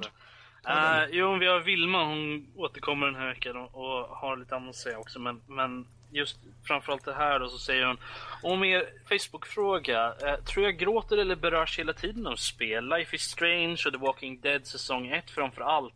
Om man inte berörs av slutet på Walking Dead säsong 1 så vore det jättekonstigt. Eh, de som inte känner något då tycker jag synd om. Ja, Vilma, du kommer tycka synd om mig sen. Säg inget förrän du har sett och gjort slutet. Ja, jag, jag, Det, jag, det är en stund dit. Jag är på jag typ kapitel kan två eller något sånt där. Fortsätt. Ja, det var det. eh, Som hon Ja, säger. okej.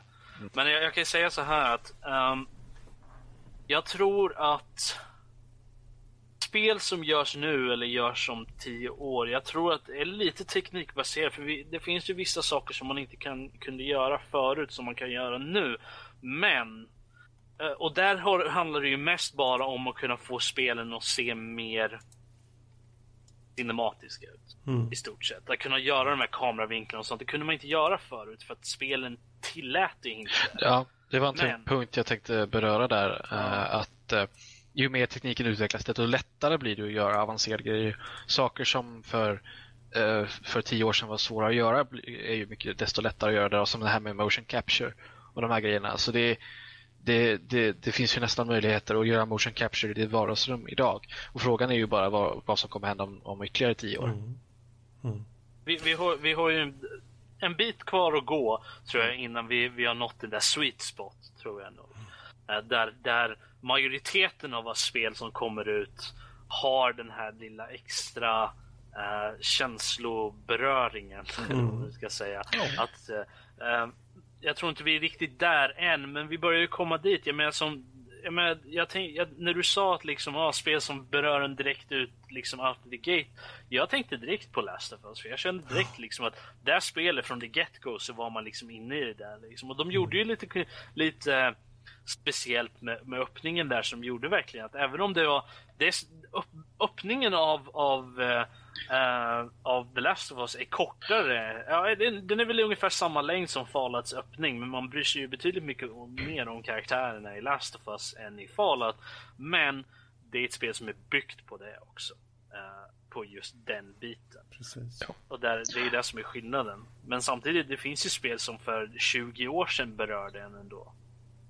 Med Chrono Trigger kommer Mm. Det, mitt huvud det beror helt och hållet på hur, man, hur, hur utvecklare väljer att, så att säga, leverera sin story. För jag menar, i Fallout 4 så storyn finns ju mer eller mindre i, i omgivningen på ett sätt. Alltså du hittar terminalloggar, du hittar Alltså, nu minns jag mer bara i Fallout New Vegas, men du hittar liksom kroppar och så ligger det ett, ett litet holotape där och sen så är det liksom någon inspelning och sådana Mm. grejer. Så där lägger ju storyn mycket i omgivningen eh, snarare än, eller den, i alla fall tycker jag den intressanta storyn ligger ju i omgivningen och miljön istället för i karaktärerna. Ja, precis. Och det, det, det, är helt, det har helt upp till utvecklarna hur de vill presentera sin story. Men, men som sagt, man, som just nu, som jag tagit, Gone Home. Mm. Det, det, visuellt sett, du går, du, man ser dig gå omkring, man, ser, man går omkring i ett hus. Det är inga personer, det är ingen e- egentligen riktigt dialog. Det är mycket utav det du får ut av det är sånt som du läser Mm. egentligen. Och där är det mer det här att, ja Robert vad vill du säga? Jag såg en speedrun av Jag eh, kan ju poängtera ut då att där så har de ju gjort de har ju lagt till lite extra när det kommer till för det, som, som du säger, man läser ju notes och sådana Ja, grejer. de, de har, det är någon som lär sig till ja, dramatiskt. precis. Ja. Och det lägger till väldigt mycket. Ja, jo, men att det- är ett väldigt simplistiskt spel men ändå har det en väldigt effektfull, eh, effektfull eff, eh, effekt på när man, man, man spelar spelet. Det, det, det, det, det menar att du behöver inte ha så mycket. Eh, som till exempel när jag läser en bok, jag kan bli väldigt engagerad i en bok men det är för att jag får visualisera i mitt huvud och i det här spelet så visualiserar man alla karaktärer där istället. Så på det sättet så är det, är det en väldigt bra typ av spel. Det, det kan få en att bli lättare eh, känslomässigt engagerad så att man, man, man tänker karaktärerna hur, i sitt egna huvud hur de är och det man hör. Så att man, jag bygger upp det här som man tror. Och då blir de mer connectade till till exempel mig. För hur jag tänker karaktären så blir det att jag känner för den personen. Istället för att jag får en person, direkt en karaktär de bygger upp. Här är den här personen, så här den tycker om det här så den ser ut. Då är, då är det liksom, okej, okay, ni har valt att göra en person. Men ifall jag får tänka i mitt egna huvud hur den här personen är så är det klart, jag känner mer för den personen. Vilket jag gjorde för det här spelet också. De kör ju, de kör ju lite den här taktiken också, less is more. Och sen mm. att man, man får man får inte allting på en gång.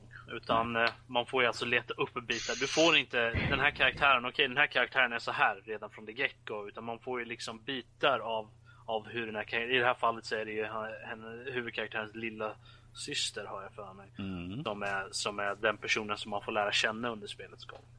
Um, Ja.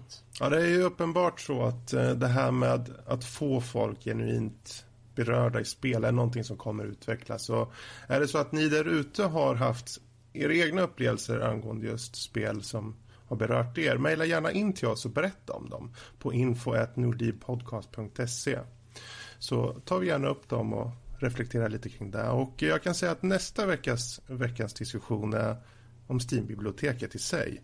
Steam-biblioteket fylls på i och med digitala reor. Men på vilket sätt är detta bra?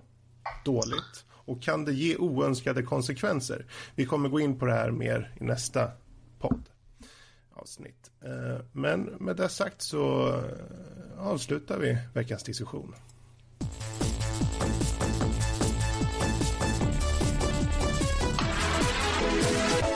och går över till övriga nördämnen där vi har lite smått och gott att gå igenom. Bland annat om vi börjar då med Jessica Jones, eh, Netflix-serien som igår den 20 november släpptes i sin helhet. Eh, och eh, jag vet, jag har sett, jag vet inte hur många har sett Jessica Jones? Jag har inte sett. Ett avsnitt, första avsnitt. Jag har sett hela säsongen.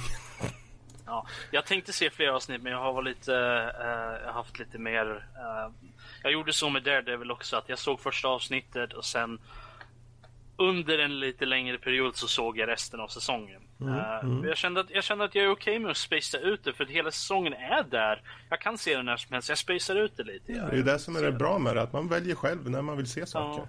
Men jag måste ju säga att första avsnittet var väldigt bra. Uh, de, de, där hade de ju verkligen det här med att bygga upp lite mer det känslomässiga. Man bryr sig om karaktären liksom mm. faktiskt. Uh, även om det börjar, det börjar lite så smått, okej okay, vad är det här för tjej liksom. Uh, de börjar ju med att visa upp henne som är lite av en badass liksom. Mm. Att hon liksom, oh, uh, ni, kan ju ta, ni kan gärna ta en liten kort förklaring av Jessica Jones för, för de som faktiskt inte läser serietidningar. Ja, det jag har inte läst serietidningar. Så att jag okay. kommer in fresh på det här heller. Inte jag heller. Jag, jag läste en summering på Wikipedia, det var typ det efteråt, efter jag hade sett första avsnittet. Uh, för att se om jag hade missat någonting. Men, uh, mm. Eller om det var något som var värt att veta. Liksom. Men, men hon är enligt... Okej, okay, det här är från vad jag läste på Wikipedia. Det är kort summering bara. Alltså mm. hon var en superhjälte. Uh, som hon hade ingen eh, direkt så här, det var ingen, hon hade ingen så här, jättestora grejer i sin karriär så hon slutade vara superhjälte helt enkelt. För att eh, hon, det, det, hände ingenting jättestort i hennes superhjältekarriär så hon vart en, en PI istället. Hon är en så här, hon är en så här private eye. Så hon springer runt och gör, eh, löser deckargrejer antar jag. Eh, större delen av tiden. Eh, hon, hon, är väldigt bra på det tydligen. Också. Mm. Det, henne, det, det, står på en av hennes special skills. Till, Robert, förklaringar. Ord. Yay. Ja. Hon är... Ja. ja, alltså det, om vi säger, som det beskrivs och som det tas upp så är det ju en eh, enligt henne då en mer tragisk eh, slut på hennes eh, väldigt korta superhjältekarriär då. Mm. Uh, vilket får henne att bygga om sig själv till att bli liksom en eh, eh, PI istället då. Och uh, hon gör det bra. Hon har ju en del superkrafter och utnyttjar dem i, i sitt arbete. Och ja, jag tänker inte gå in på storyn alls här faktiskt. Jag, jag, tycker att det är väldigt bra skådespeleri genom den här serien. Och David Tennant som är bad guyen han gör väldigt bra ifrån sig också. Um, han, um, Han har en väldigt... Spoilers. Vad? Det är ingen spoiler, det har de ju sagt Jag, visste, jag visste inte ens att han, om att han var med. Så att, eh, men gud, han är inte med i första avsnittet. Nej, Jag har fortfarande sett första avsnittet. Ja. Spoiler för mig. Jävla Fredrik. nej, det är ingen spoiler. Robert, Robert, alla dör. Eller? Ja. Men grejen är ju att, för det här är ju den stora grejen med hela serien, att hon har ju varit under hans kontroll då. S- eh, hur nu han gör det, det får ni ta reda på själva. Men ehm, det är ju väldigt mycket tankar från hennes sida om vad som har hänt och eh, vad han har fått henne till att göra sen tidigare. Och eh, det är mycket karaktär, u- karaktärsutveckling i, i serien överlag. Det är, om man gillar just karaktärsdriven eh, tv-serie så, så är det här definitivt något för dig. Det är väldigt lite på, fokus på superhjälte-heroism. Alltså jag måste säga att redan från första avsnittet så känns det väldigt likt Daredevil på samma Mm. sätt. För där är ju också väldigt mycket karaktärsutveckling ändå. Mm, jag det är ganska stor Daredevil fokus på, på superhjältegrejen också för Precis. honom. Men det är ju för att det är en del av hans karaktärsutveckling också. Ja. Det är en väldigt stor del av honom. Eh, redan från första avsnittet så ser man väldigt mycket karaktärsutveckling i Jessica Jones. Då. Mm. Liksom att, för hur hon är i början på avsnittet och hur hon är i slutet på avsnittet det är inte alls samma person. Eh, så att man ser ju där liksom. Och man, det märks ju väldigt tidigt redan i första avsnittet att hon, hon har någon form av, av så PTSD. Ja. Och jag ser fram emot att få reda på hur allt sånt här hände. Även fast jag spoilar lite mig själv genom att läsa Wikipedia-sidan. Ja, ja, de, de går, de, med tanke på att det är 13 avsnitt så hinner de gå igenom väldigt mycket och du får en väldigt bra eh, tillbaka eh, blickar så att säga eh, av vad som har hänt och vad som leder upp till vem de är och, och inte bara för henne utan även för eh, ja, Killgrave som den här elakingen heter. Eh, allting är inte svart och vitt heller. Utan, fast den här serien, till skillnad från Daredevil som hade en väldigt större spektrum på vad som är rätt och fel, så är hon väldigt... Hon är lite mer eh, cynisk, kan man säga. Eh, något mer cynisk. Men eh, hon är ju inte ensam. Och eh, hon har en del kompisar och eh, det kommer in fler karaktärer hon lär känna i, i den här första säsongen som eh, som eh, gör det här väldigt mycket mer dynamiskt faktiskt. Jag tycker inte serien är lika bra, den här första säsongen i alla fall, som första säsongen av Daredevil. Men den är onekligen en, en bra serie helt enkelt, kort och gott. Marvel fortsätter att hålla upp en bra standard. Fre- Fre- Fredrik, får- får- som du har sett hela den, hur är kamerarbetet i den här, den här serien då? För att i Daredevil hade ju väldigt fint kamerarbete, eh, Mm. väldigt stilistiskt och så. Eh, är, det, är, är det någorlunda? De har valt en viss eh, cinematografi i den här med mycket saker ur fokus, i fokus, i samma shot. Det vill säga att du har till exempel eh, Jessica Jones på höger sida och det är ur fokus på vänster sida. Liksom, de har valt mycket av den här. Och eh, de eh, har också fått med eh, färg, färgsättning på ett bra sätt. Särskilt när de ska få med eh, Killgraves karaktär. Han har ju egentligen ett... Han, han representeras i, i färgen lila genom mångt och mycket. Och eh, det ser man också i, i serien. Och om man tänker på det lite extra så kommer man märka det även på scener där det inte är så väl utsatt så att säga. Så Lite, de- lite, lite alla Matrix där. Så. Jag, Kanske. Jag, jag, jag visste vad du skulle säga redan, i, redan innan du sa det, därför jag läste Wikipedia-sidan. För hans superhjälte-moniker är ju alltså, eller supervillain-moniker. Är ju, jag vet inte, ska jag säga det? Jag säger det, det är ju... Ja, det, han- hans super, hans supervillain-moniker är alltså The Purple Man. Ja. Det, det är det han heter. Så att, eh, Exakt. Så att, eh, det, Ja, det det, har, ju det, har, det, har, det har ju stått på flera sidor och sånt. Ja, ja, har så det är ju Jo, det men han det är inte alla som... Jag visste inte om det innan. Jag har, jag har faktiskt vetat väldigt här, lite om den här alltså serien. grund och botten är ju hennes PTSD tillsammans med vad den här The Purple Man har gjort. Det är som är grunden till det som startar det här. Och sen efter det, det är ju storyn ni ska se på, för det händer mycket. Och det är inte... Och... Sen träffar ni ju på andra, en annan figur som också är en superhjälte.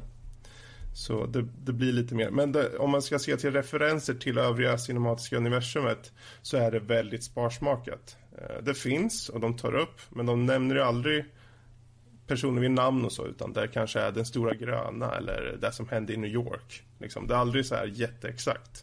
De hade, Men- de hade ju samma grej i Daredevil hade de Yes. ju, att de försöker Alltså det, det är ju lite som att de försöker hålla För den här, det här är ju eh, inte, det här är inte cinematic eh, Utan det här är ju ehm, Kommer inte ihåg, de har en annat namn för, för just tv-serierna har de. Jag kommer bara inte ihåg vad det heter nu För MCU är ju the cinematic Men de har ett annat. Men det är samma, fortfarande samma universum, men det har en annan, ett annat namn. Eh, men det är fortfarande sa, insatt i samma universum. Men det verkar som de vill, de vill separera. Jag menar, de har ju redan Agents of Shield som är som så någon form av brygga mellan tv-serierna och filmerna. För att det, det, det är ju Shield. Liksom. Så de har ju handskats med sånt. Men, men de här tv-serierna, Daredevil och och Jessica Jones, de är ju sin separata grej. Fast de ändå tar sitt eh, i samma universum. Så de försöker hålla, separera, eh, inte ha så mycket referenser. Precis. Ja, I korthet, det, det är en bra serie. Jag rekommenderar den eh, att se. Det är, ja man kan säga det är spunk i den här tjejen.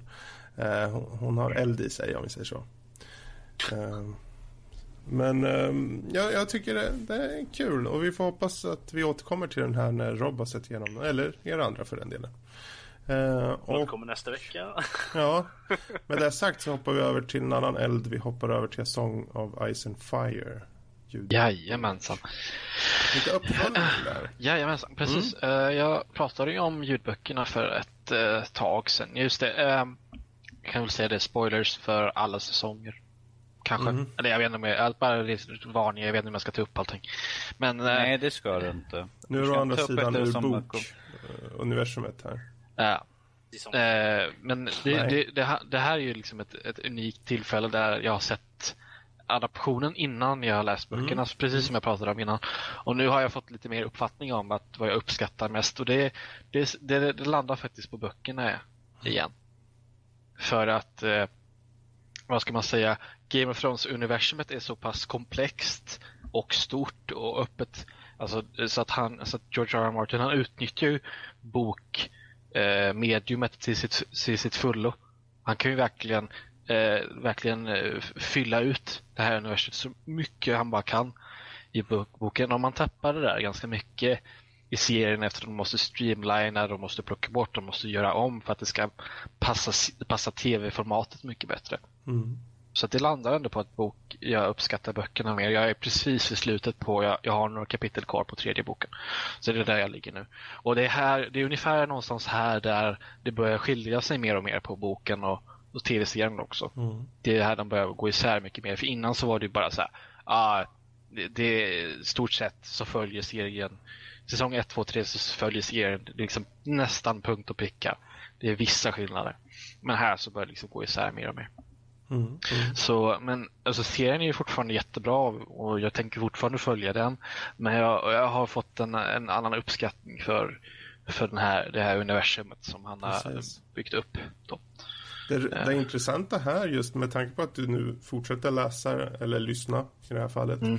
på, på bokserien och sen också se på serien är att nu när det är uttalat att de ska skilja sig och de, det är vissa karaktärer som har dött i serien lever än i bök, Mm. boken eh, bokserien till exempel. Det, det, det blir kul att sen följa dig lite med vad du tycker eh, kanske styrkorna i de två olika medierna, vilka vägar Absolut. som har valts som, som har funkat bra och kanske vilka som har funkat dåligt.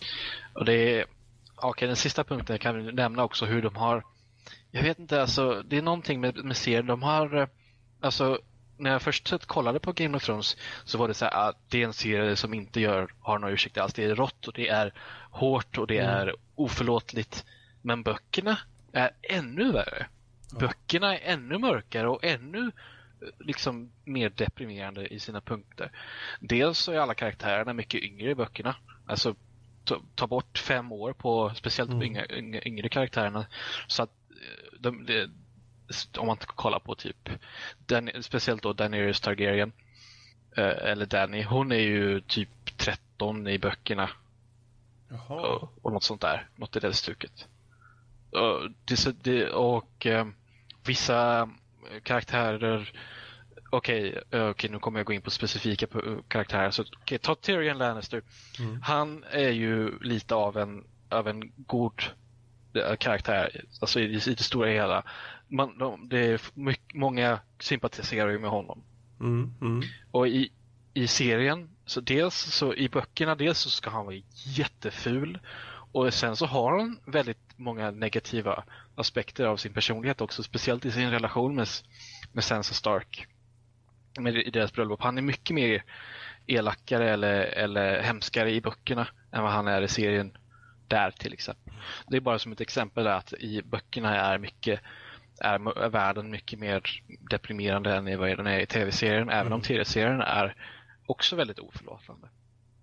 Så, de, så att eh, nu får vi se, nu, nu kommer jag ju närmare med de punkterna där tv-serien eh, skiljer sig och sådär. Så vi får ju se vad, som, vad jag tycker där. Men, eh, men det är fortfarande boken som vinner i det här fallet. Men det är just det för att det är en sån värld som, som, nytt, som, som eh, man kan behöva fylla i detaljerna lite grann. Mm. Alltså, det är ju en, han, George R. R. Martin, han är ju en väldigt duktig författare. Han har fyllt i alla, alltså, det finns hur- mycket som- som helst små detaljer liksom, Mm. som man tappar i serien. Så det är egentligen det jag har att säga. Ja, faktiskt. vad kul. Vi tar en uppföljning om den om ett Absolut. par månader. Så får Ja, vi se. då, är jag väl, då är jag väl inne på fjärde eller femte boken kanske. Ja. Jag har sett att de är lite kortare. Så vi får se hur, länge jag tar, hur lång tid det tar att ta sig igenom. Lite kortare. Absolut. Fot- Ja, men för... bok. Alltså, Okej, men med typ så här 10-15 kapitel kortare kanske, jag vet. Eller 20 kanske. Men det är så det ser ut. De, de är Mm. fortfarande bra och de är fortfarande en stark rekommendation. Men, men jag tycker det ändå är roligt att poängtera ut de här skillnaderna och hur de har, har, har anpassat materialet till, till tv helt enkelt. Absolut. Uh, Danny, Junior Ito. Yes. Er som inte hört talas om han är en... eh, han, han gör manga eh, inom kategorin skräck och det absurda. Eh, väldigt, väldigt, väldigt skum och udda. Eh, lite, lite väl in på det abstrakta inom själva hur de, de är ritade. Mm. Eh, han är inspirerad av till exempel H.P. Lovecraft, så vi kan ju se redan där vad för skumma och bisarra saker var. Men att eh, jag har läst, eh, jag hittade och kunde läsa eh, några av hans samlingar här nu under veckan och Hans mest kända är Tommy, the girl who couldn't die. En väldigt välkänd, har blivit film också utav det. Mm. Eh, jag äger till och med de filmerna. Eh, inte lika bra som, som, de, som mangan till exempel. Och så Uzumaki är också hans eh, kändaste. Eh, den har också blivit livefilm. Eh, det, är en, det är en stor samlingsvolym men att det mesta handlar om spiraler. Eh, väldigt mycket spiraler. Eh, det är allt från människor som tar och lindar ihop sig själva till stora spiraler. Eller folk som förvandlas till stora sniglar. Som sniglar då som deras skal är spiral på. Eller en, de har vattnen som snurrar runt i spiraler. Ni ser vart jag går med det här. Eller en kvinna som helt enkelt har eh, först ett litet ärr i pannan som senare blir en stor spiral som liksom går in i hennes kropp och suger upp henne till ingenting. Det- ti- Titeln säger ju alltid det här fallet känner jag faktiskt. Det gör ju Eftersom det. Uzumaki, för de som inte vet, är jag relativt säker på att det betyder spiral på Mm. japanska. Så, De som inte gör det. Precis. Eh, eh, han har hållit på sedan 87 och skrivit och producerat eh, sina skräckmangor. Och de, de, de, de är väldigt intressanta. Jag har suttit och läst där. En, en del har Ja, tyvärr finns det finns inte allt för många som översatta till engelska. En del som har jag fått liksom leta runt och läst, läst som en sån här fan translated, folk som har själva översatta. Så att de, de är ju inte helt till hundra på översättningen där egentligen. Jag förstår att du ser lite uttråkad ut Robert. alltså, jag ber om ursäkt, jag är lite trött bara. Förlåt. Ja, ja. Det var en lång dag. Ja, så, men, eh, för de som tycker om det lite bizarra in och, och i skräck eh, manga så kan jag starkt rekommendera eh, Junji Ito. Mm. Det är väl, väldigt kul att läsa. Eh, det, vanligtvis de är i svartvita nästan alltihopa. Det är väldigt få som är färglagda och jag tycker det är mycket bättre. Kan, kan jag säga att, eh, nope. Finns det några särskilda plattformar som den är lättast att få tag på, de här manga som han har gjort? Enklast är att få tag i bokform skulle jag tro. Uh, har för mig att de finns på Amazon. Mm. Har för mig. Eh, Eller eh, här så kan jag säkert på sci-fi butiken skulle jag liksom till. Precis. Det är en väldigt stor chans att man kan hitta dem. Mm. Eh, De är helt eh, prisvärda och bra. Liksom köp dem ifall ni kan ha dem. Då har ni mycket läsning och så kan ni sitta och, sitta och tvinna håret i små, små cirklar. Liksom bara, jag förstår inte riktigt. Ja. Jag har, haft, jag har i alla fall haft skitkul att läsa dem. Jag, jag läste dem för väldigt många år sedan och eh, det var kul att sätta sig och läsa dem igen Mm. faktiskt. Eh, Ja, men, är jättekul att få lite tips på manga-serier. Jättebra. Nope. Nope. Ehm, Nope. Nope. Rob- Robert du är inte mes. Nope. Om vi ska ta och hoppa över till vår lilla mes här, Rob. Vi har fått lite lyssnarmail i veckan. Snart kommer han. Nope, nope, nope. Och eh, ja, vad har vi Jävla fått för något? nope! Fuck it!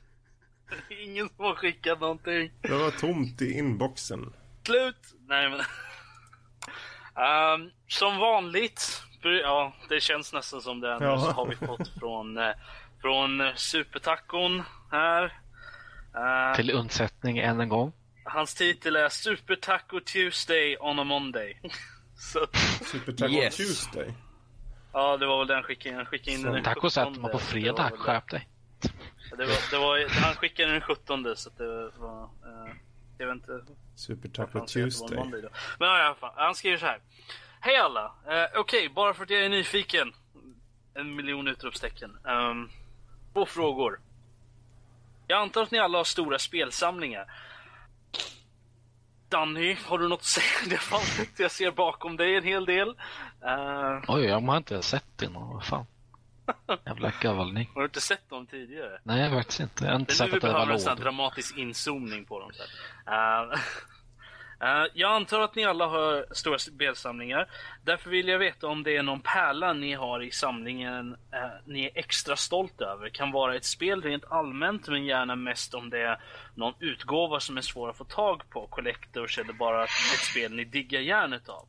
Vilket spel är det? Kan eh, bara vara något eh, spelrelaterat också som merch eller liknande. Ja. ehm. Karl, ska vi börja med dig? Vänta. Så. Eh, jag vet inte, alltså fan, min, alla mina spel är ju digitala nu för tiden. Men jag har ju, nu är jag ju inte hemma så nu har, jag- kan jag inte vara så här show till igen. Men jag har ju mitt gamla N64 med eh, mitt eh, duktigt använda Ocarina of Time cartridge. Alltså det har ju misshandlats och eh, körts, alltså det, det fortfarande funkar är i alla fall en mirakel. Och att alla saves finns kvar det är också ett jävla mirakel tycker jag för att jag, ja, det där spelet är ju vadå, eh, mer än nästan lika gammalt som jag. Kanske 17 år gammalt kanske den här kassetten är och det är så här, ja. Den, det är nog en sån där sak som jag riktigt Alltså jag skulle, skulle inte riktigt vara jätteglad om jag blir av med skiten. Eh, Med, med den, med min Pärla N64. helt enkelt. Ja, Mm, mm. min, min Ocarina of Time cartridge. Ja. Mm. Jag skulle ju kunna säga alla mina Assassin's Creed som, Nu har inte jag de två sista såna här deluxe-utgåvorna men jag, jag tänkte nog säga min eh, Diablo Battlebox är faktiskt en sån här liten pärla som jag är väldigt nöjd att ha. Eh, det ingår ju allting i Diablo 1 och 2 i en sån här härlig samlarlåda som jag är faktiskt väldigt nöjd att ha. Fredrik, se- Fredrik, du har ju massor med dina big, big box och allt sånt Ja. där. Så eh, jag vet att du har någon, sagt, någon där som du vill nämna. Alltså jag har, alltså... Alltså- Just det här om man har någon pärla, det behöver inte vara någon collectors, men nå något, någonting spel, spelrelaterat som man känner, ja, det här, just att jag har den är jag glad. Ja, jag säger så. Ja, min, min, ifall jag ska säga någon som är min pärla så är det min, min Diablo Battlebox i så Mm, fall. mm. Min pärla, för det är två superba spel liksom i, i boxen Precis. också. Eh, Rob, man- har man- du man något spelar eh, skiten ur. du känner så här rent spontant som som det här, är, det här spelet är jag glad att jag faktiskt äger. Även om det kanske är en normal utgåva eller om det är en Alltså- alltså, eller jag whatever. är- Liksom. Väldigt glad över att jag äger alla tre Mass Effect-spelen faktiskt. Mm. Um, You're welcome. va? Jag köpte tvåan och trean helt själv. Tror inte det. Jo då. Uh, de, både tvåan och trean är Collector's Editions uh, också. Uh, vilket innebär att de har en här liten artbook och lite sånt där med, vilket är jävligt nice faktiskt. Jag gillar det. Mm. Har också Ehm, Så att de är jag väldigt stolt över. I mitt fall så är det väl också lite min Assassin's Creed-samling. Eh, nu är den inte lika inkluderande som Dannys när det kommer till Collector's Editions eftersom du har ju ettan, tvåan, Brotherhood också som Collector's Editions, har du inte det? Ja, alla som collectors. Och Ja. jag har, tror jag Brotherhood har två utgåvor utav det. Det var en med en PC-version och en 360-version för det var olika statyer som följde med. Just det. Jag har ju bara från Revelations, jag har Revelations 3 och 4 som Collector's Editions. Eh, och de är jag väldigt, eh, väldigt uh, glad över. Speciellt, speciellt egentligen, Revelations där man fick med eh, en sån här eh, Assassin's Creed Encyclopedia. Vilket var jävligt nice. Eh, Vilken, är- vilken, var, vilken var det är det? Revelations, det är den, den längst upp där. Är- Ja, just det. Den ja. Eh, Det är inklusive 1.0 va? Ja, jag tror det. Det är den absolut första som de släppte. Det finns ju en, det är en 2.0. svart vi har, men det finns en vit. Det fanns en vit också från samma, har jag för mig. Vilket jag var lite såhär, den kunde Jag man tror, inte jag få tror tag på att, någonstans. för inte den med i Unity eller något sånt där? Ja, det är mycket möjligt. Men den är jag, jag är väldigt stolt över att jag har dem faktiskt. Det är väldigt nice. Sen är li- lite sån här sidgrej egentligen är det att jag har Mass Effect 1 och 2, deras de här official game guides också till dem. Ja, ja. Jag vill ha trean eh, också, men jag hade inte råd att köpa den när trean kom. Hade jag inte. Att, eh, och jag har inte haft eh, råd att köpa den i efterhand eh, heller, så jag har haft den på min önskelista i typ så fem år nu. Lycka till att få den. Ja. Uh, nej, men så att det, det, det är någonting som jag vill ha för att liksom komplettera min Mass Effect-samling så att säga. Fredrik? Du någonting? Ja. Har nu, har- nu har du fått lite tid att tänka efter. Jag tror inte det är ditt senaste inköp så du tänker säga. Har du någon Nej. gammal goding eller något sånt där? Ja, alltså jag... Det... Visst, man kan ju nämna en massa collectors och så. Inte för att jag har så jättemånga, men... eh, Men det är jag väl räknar, egentligen jag mest... räknar alla dina big box som collectors. Ja, och det är Nu väl det jag tänkte ju. gå in på nu. För jag har ju en sån här klassisk big box på Planescape Torment som, som jag körde igenom när det begav sig. Och det spelet tillsammans med den här originalförpackningen är jag väldigt glad att jag har kvar. Den är säkert inte värd så mycket idag, men den spelupplevelsen jag hade och vad den betyder för mig är ju väldigt... Tillsammans med båda Baldur's Gate-spelen såklart. Ehm, så de är väl de som jag känner, de här är jag glad att ha. Sen är det självklart om man kollar Collectors, jag har ju Neverwinter Nights 2 eh, Collector's Edition på, för de hade, det kom ut i två utgåvor. Det kom ut en eh, Neutral Good och en Chaotic Evil ver- version Ja, på dem. just det. Det kommer jag ihåg Och nu. eh, de flesta fick eh, den här Chaotic eh, Evil. Men jag har ju ne- Neutral Good såklart. Och det är lite goody, små prylar. De har ju Goody, i goody, den boxen till, till skillnad från många andra sådana här boxar som slänger med massa digitalt skit hela tiden. Så är det riktigt rejäla. Det är prylar och det är kartor. Det är manualer som inte är någon liten pamflett utan en riktig ordentlig grej. Eh, så det är jag lite nöjd över då. Jag, ty jag tycker du borde slänga med båda Diablo-boxarna, Fredrik. Diablo 3-boxarna också. Med sen. Fast det är nog många som har de där boxarna. Tror jag. Men eh, Jag kan, ja. jag, jag kan ju faktiskt komma och säga att jag, jag insåg nu, att när jag satt och tänkte efter så här spel, för mitt huvud var liksom inne i, ja, Collector's Editions, vad har jag där som är Mm. Men nå, ett spel som jag faktiskt är glad över att jag faktiskt äger eh, i dagsläget är faktiskt Age of Empires 2 HD Edition till, på Steam. För det är ett spel, Age of Empires är sånt där spel, ett av de tidiga spelen i min, i min spelserie. Det är samma sak, det finns några fler spel som eh, Monkey Island, eh, collect- den här Special Edition, den äger jag ju, eh, den här nya.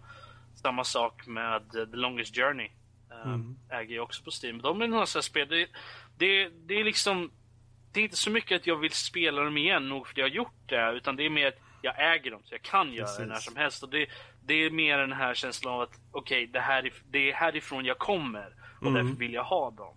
Eh, så det är lite där jag har Grim Fandango, äger jag faktiskt en fysisk kopia av uh, originalet. Så, att, eh, ehm, så det, det, det är lite Precis. sådana spel som jag, som jag känner att jag är glad över att jag äger, även fast jag kanske inte spelar dem speciellt. Nej.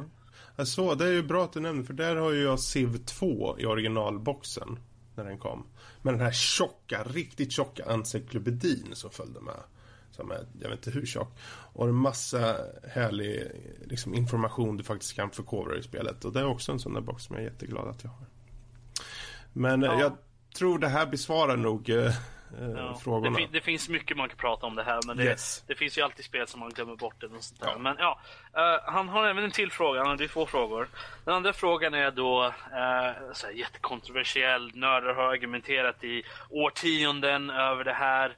Eh, Star Wars eller Star Trek? Star Wars. Ingen! Vilket är, vilket är bäst? Eh, han skriver här inom parentes där. Rob vet jag redan är Star Wars, haha. Jag, jag kan avsluta med det så kan vi prata om det bara. Uh, men nog med mig. Back to Lara Croft i, i Rise of the Tomb Raider, Super Taco out. PS9 är bäst, ta upp mer anime också, haha. Uh, men uh, just Star Wars vs Star Trek. Jag låter er andra gå först så kommer jag sist här. Jag får säga att jag, i mitt fall så är jag rätt neutral. Jag, jag är varken för eller emot uh, det ena eller Båda är ju bra. Alltså, jag tar Ja, om vi- om vi säger- om vi säger Men så om man här. ska välja någon före den andra så tar jag Star Wars. Eh, om vi säger så här, jag äger alla Star Wars-filmerna. Jag äger alla Star Trek-serierna. Och plus filmen också. Så, mm. Men ifall vi räknar bort eh, Star Wars 1, 2 och 3. Om vi glömmer dem totalt. De existerar inte. Det är liksom såhär, nope. Yes. Nej. Så inte Star. Wars. Men att jag, jag, jag just nu sitter jag och tittar på Star Trek så... Carl? Äpplen och apelsiner. Jag vet inte. Det... Du Star Wars. Ska jag svara på frågan så visst Star Wars, men jag tycker att eh, de är bra på olika saker.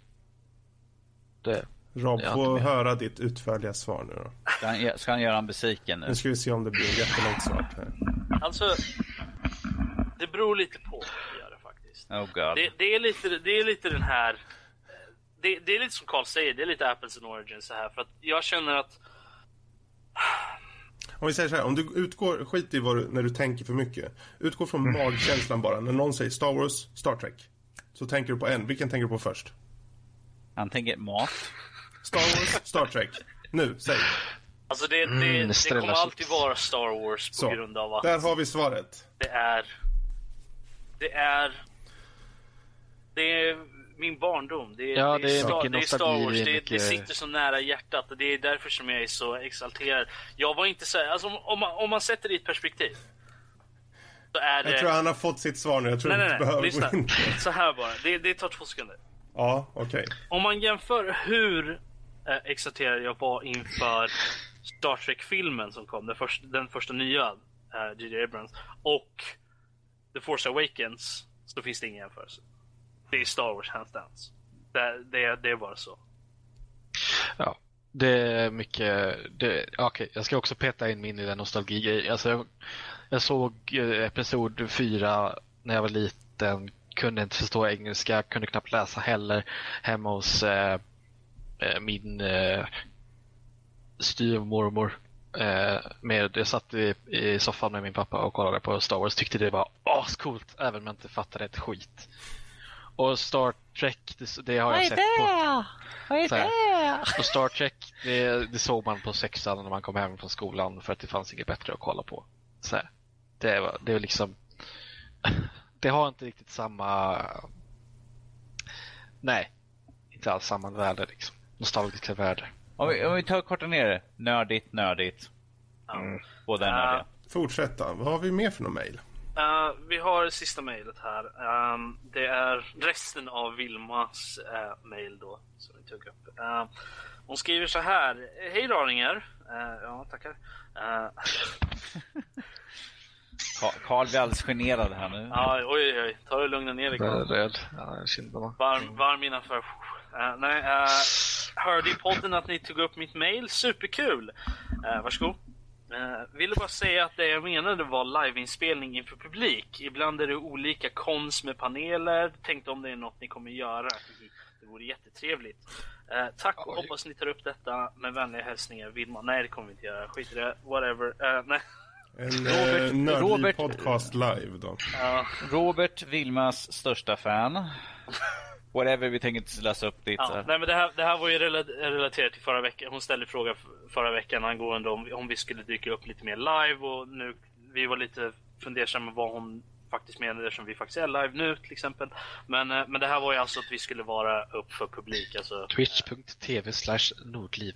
Ja, precis. Uh, men det här var ju då mer att det skulle vara kanske på någon kon eller, eller att vi skulle ha en panel eller något sånt. Några jävlar som vill komma och kolla, så visst. eller hur? Vad har vi, har vi någonting mer officiellt kanske att säga där uh, angående det? Skulle det dyka upp någonting så är vi absolut uh, ja, ja. i alltså, den mån vi kan nej. såklart.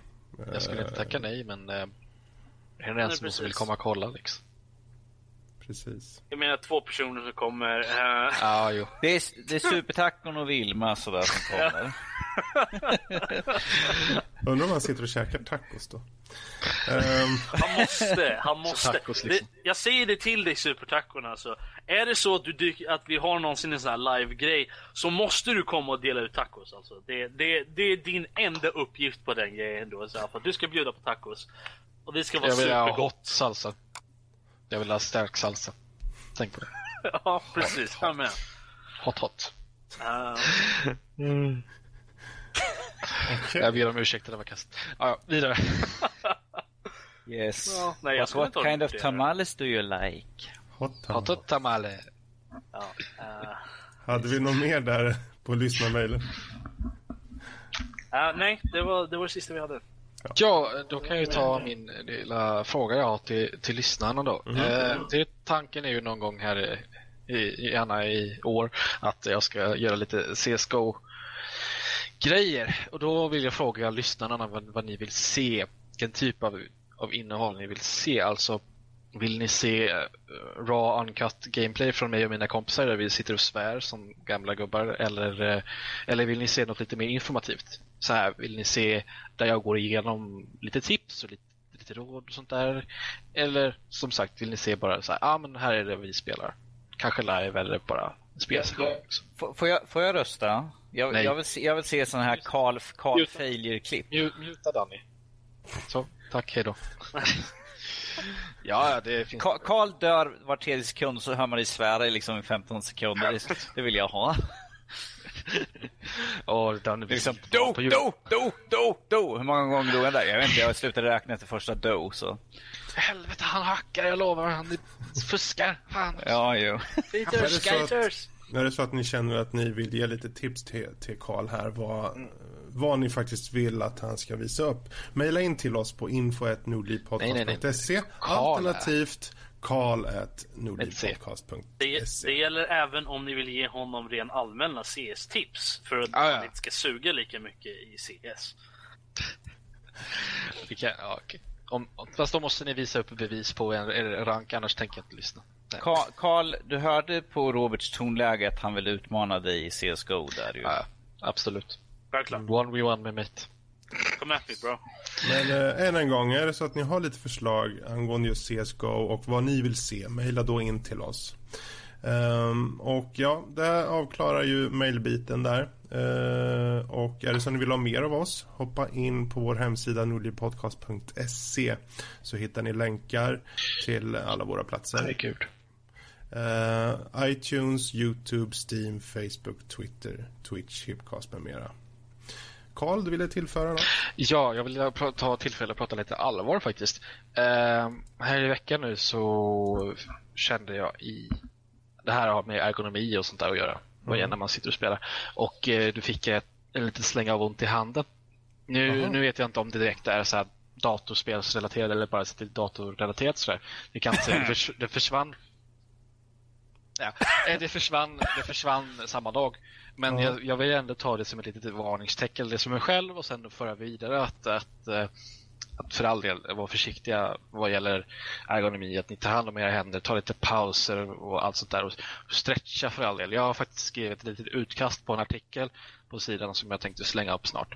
Eh, eh, där, ni, där är lite tips, för jag, jag kände det, jag hade, det var lite svullet på två punkter i handen och så, så var det en sån där smärta som höll i sig. Mm. Och det är nu, jag har bestämt mig att ta det som ett litet varningstecken så jag har skaffat, jag här, nu är jag hemma så har jag plockat på mig en sån där liten eh, gyroboll som man ska, mm. man sitter och vevar och så har du motstånd och så ska du träna handen. Den tänkte jag köra med och sen eh, i den artikeln så hittade jag, hade jag hittat en dag så hade jag hittat lite stretchövningar för handen, för mm. händer och sånt där. Och så det hjälpte väldigt mycket just när det gjorde ont. Så att eh, det är liksom bara varningens finger. Som. Precis. Håll ja. utkik på vår hemsida för ja. det här lilla inlägget här framledes. Det här har så varit det, Health and Safety med Karl. Ja, mm. alltså det vill bara lite prata lite allvarligt snabbt. Alltså det, det, vi, vi är all fun and games här men, men alltså det handlar ju om lite välmående också. Så, svårt, att spela, svårt, svårt att spela om man har ont. Mm, precis. Och just det, spelar man igenom. Vad heter det? RSI som det kallas, Repetitive Strain Injury, är en så, sån sak som när du väl har fått det så är det svårt att bli av med det. Mm. Så där vill man hellre förebygga än att försöka rehabilitera. Skulle jag vilja påstå. Mm. Jättebra. Jättebra, för det här är ju någonting ni förhoppningsvis kommer eh, läsa här på vår hemsida inom kort. Och där hittar ni ju inte bara de här inläggen som vi pratar om nu utan även recensioner och spel, filmtips, animetips, kröniker och annat eh, nördrelaterat. Eh, och utöver då att ni kan gilla och prenumerera på vår podcast via iTunes, Youtube och Twitch så kan ni även på vår hemsida skriva in er mail och få då prenumeration på sidan i sig självt då. Då får ni alla nyheter, artiklar och krönikor direkt i er mailbox. Och eh, är det så att ni har lite mer idéer rent angående podden i sig eller om det är någonting ni känner att vi vill, ni vill att vi ska ta upp mejla då in det till oss på antingen info nordlivpodcast.se eller om det är något till oss personligen, ta förnamn nordlivpodcast.se eh, och ja, vi är tacksamma för all feedback och förslag från er som möjligt. Och vi vill än en gång tacka alla som har mejlat in. Vi är jätteglada att ni skickar in till oss och eh, fortsätt med det helt enkelt. Och jag kan ändå nämna än en gång att nästa veckans diskussion är då angående Steam-biblioteket. Det fylls på med eh, massor med spel nu i och med digitala reor. Men på vilket sätt är detta bra och på vilket sätt är det dåligt? Och hur kan det här ge oönskade konsekvenser? Eh, har ni lite tankar och idéer om det så mejla gärna in till oss eh, även där. Men i annat fall så får vi helt enkelt buga och bocka för idag. Och eh, ja, vi säger väl hej då. Toodaloo. Ha det bra alla. Tack för att ni tittade.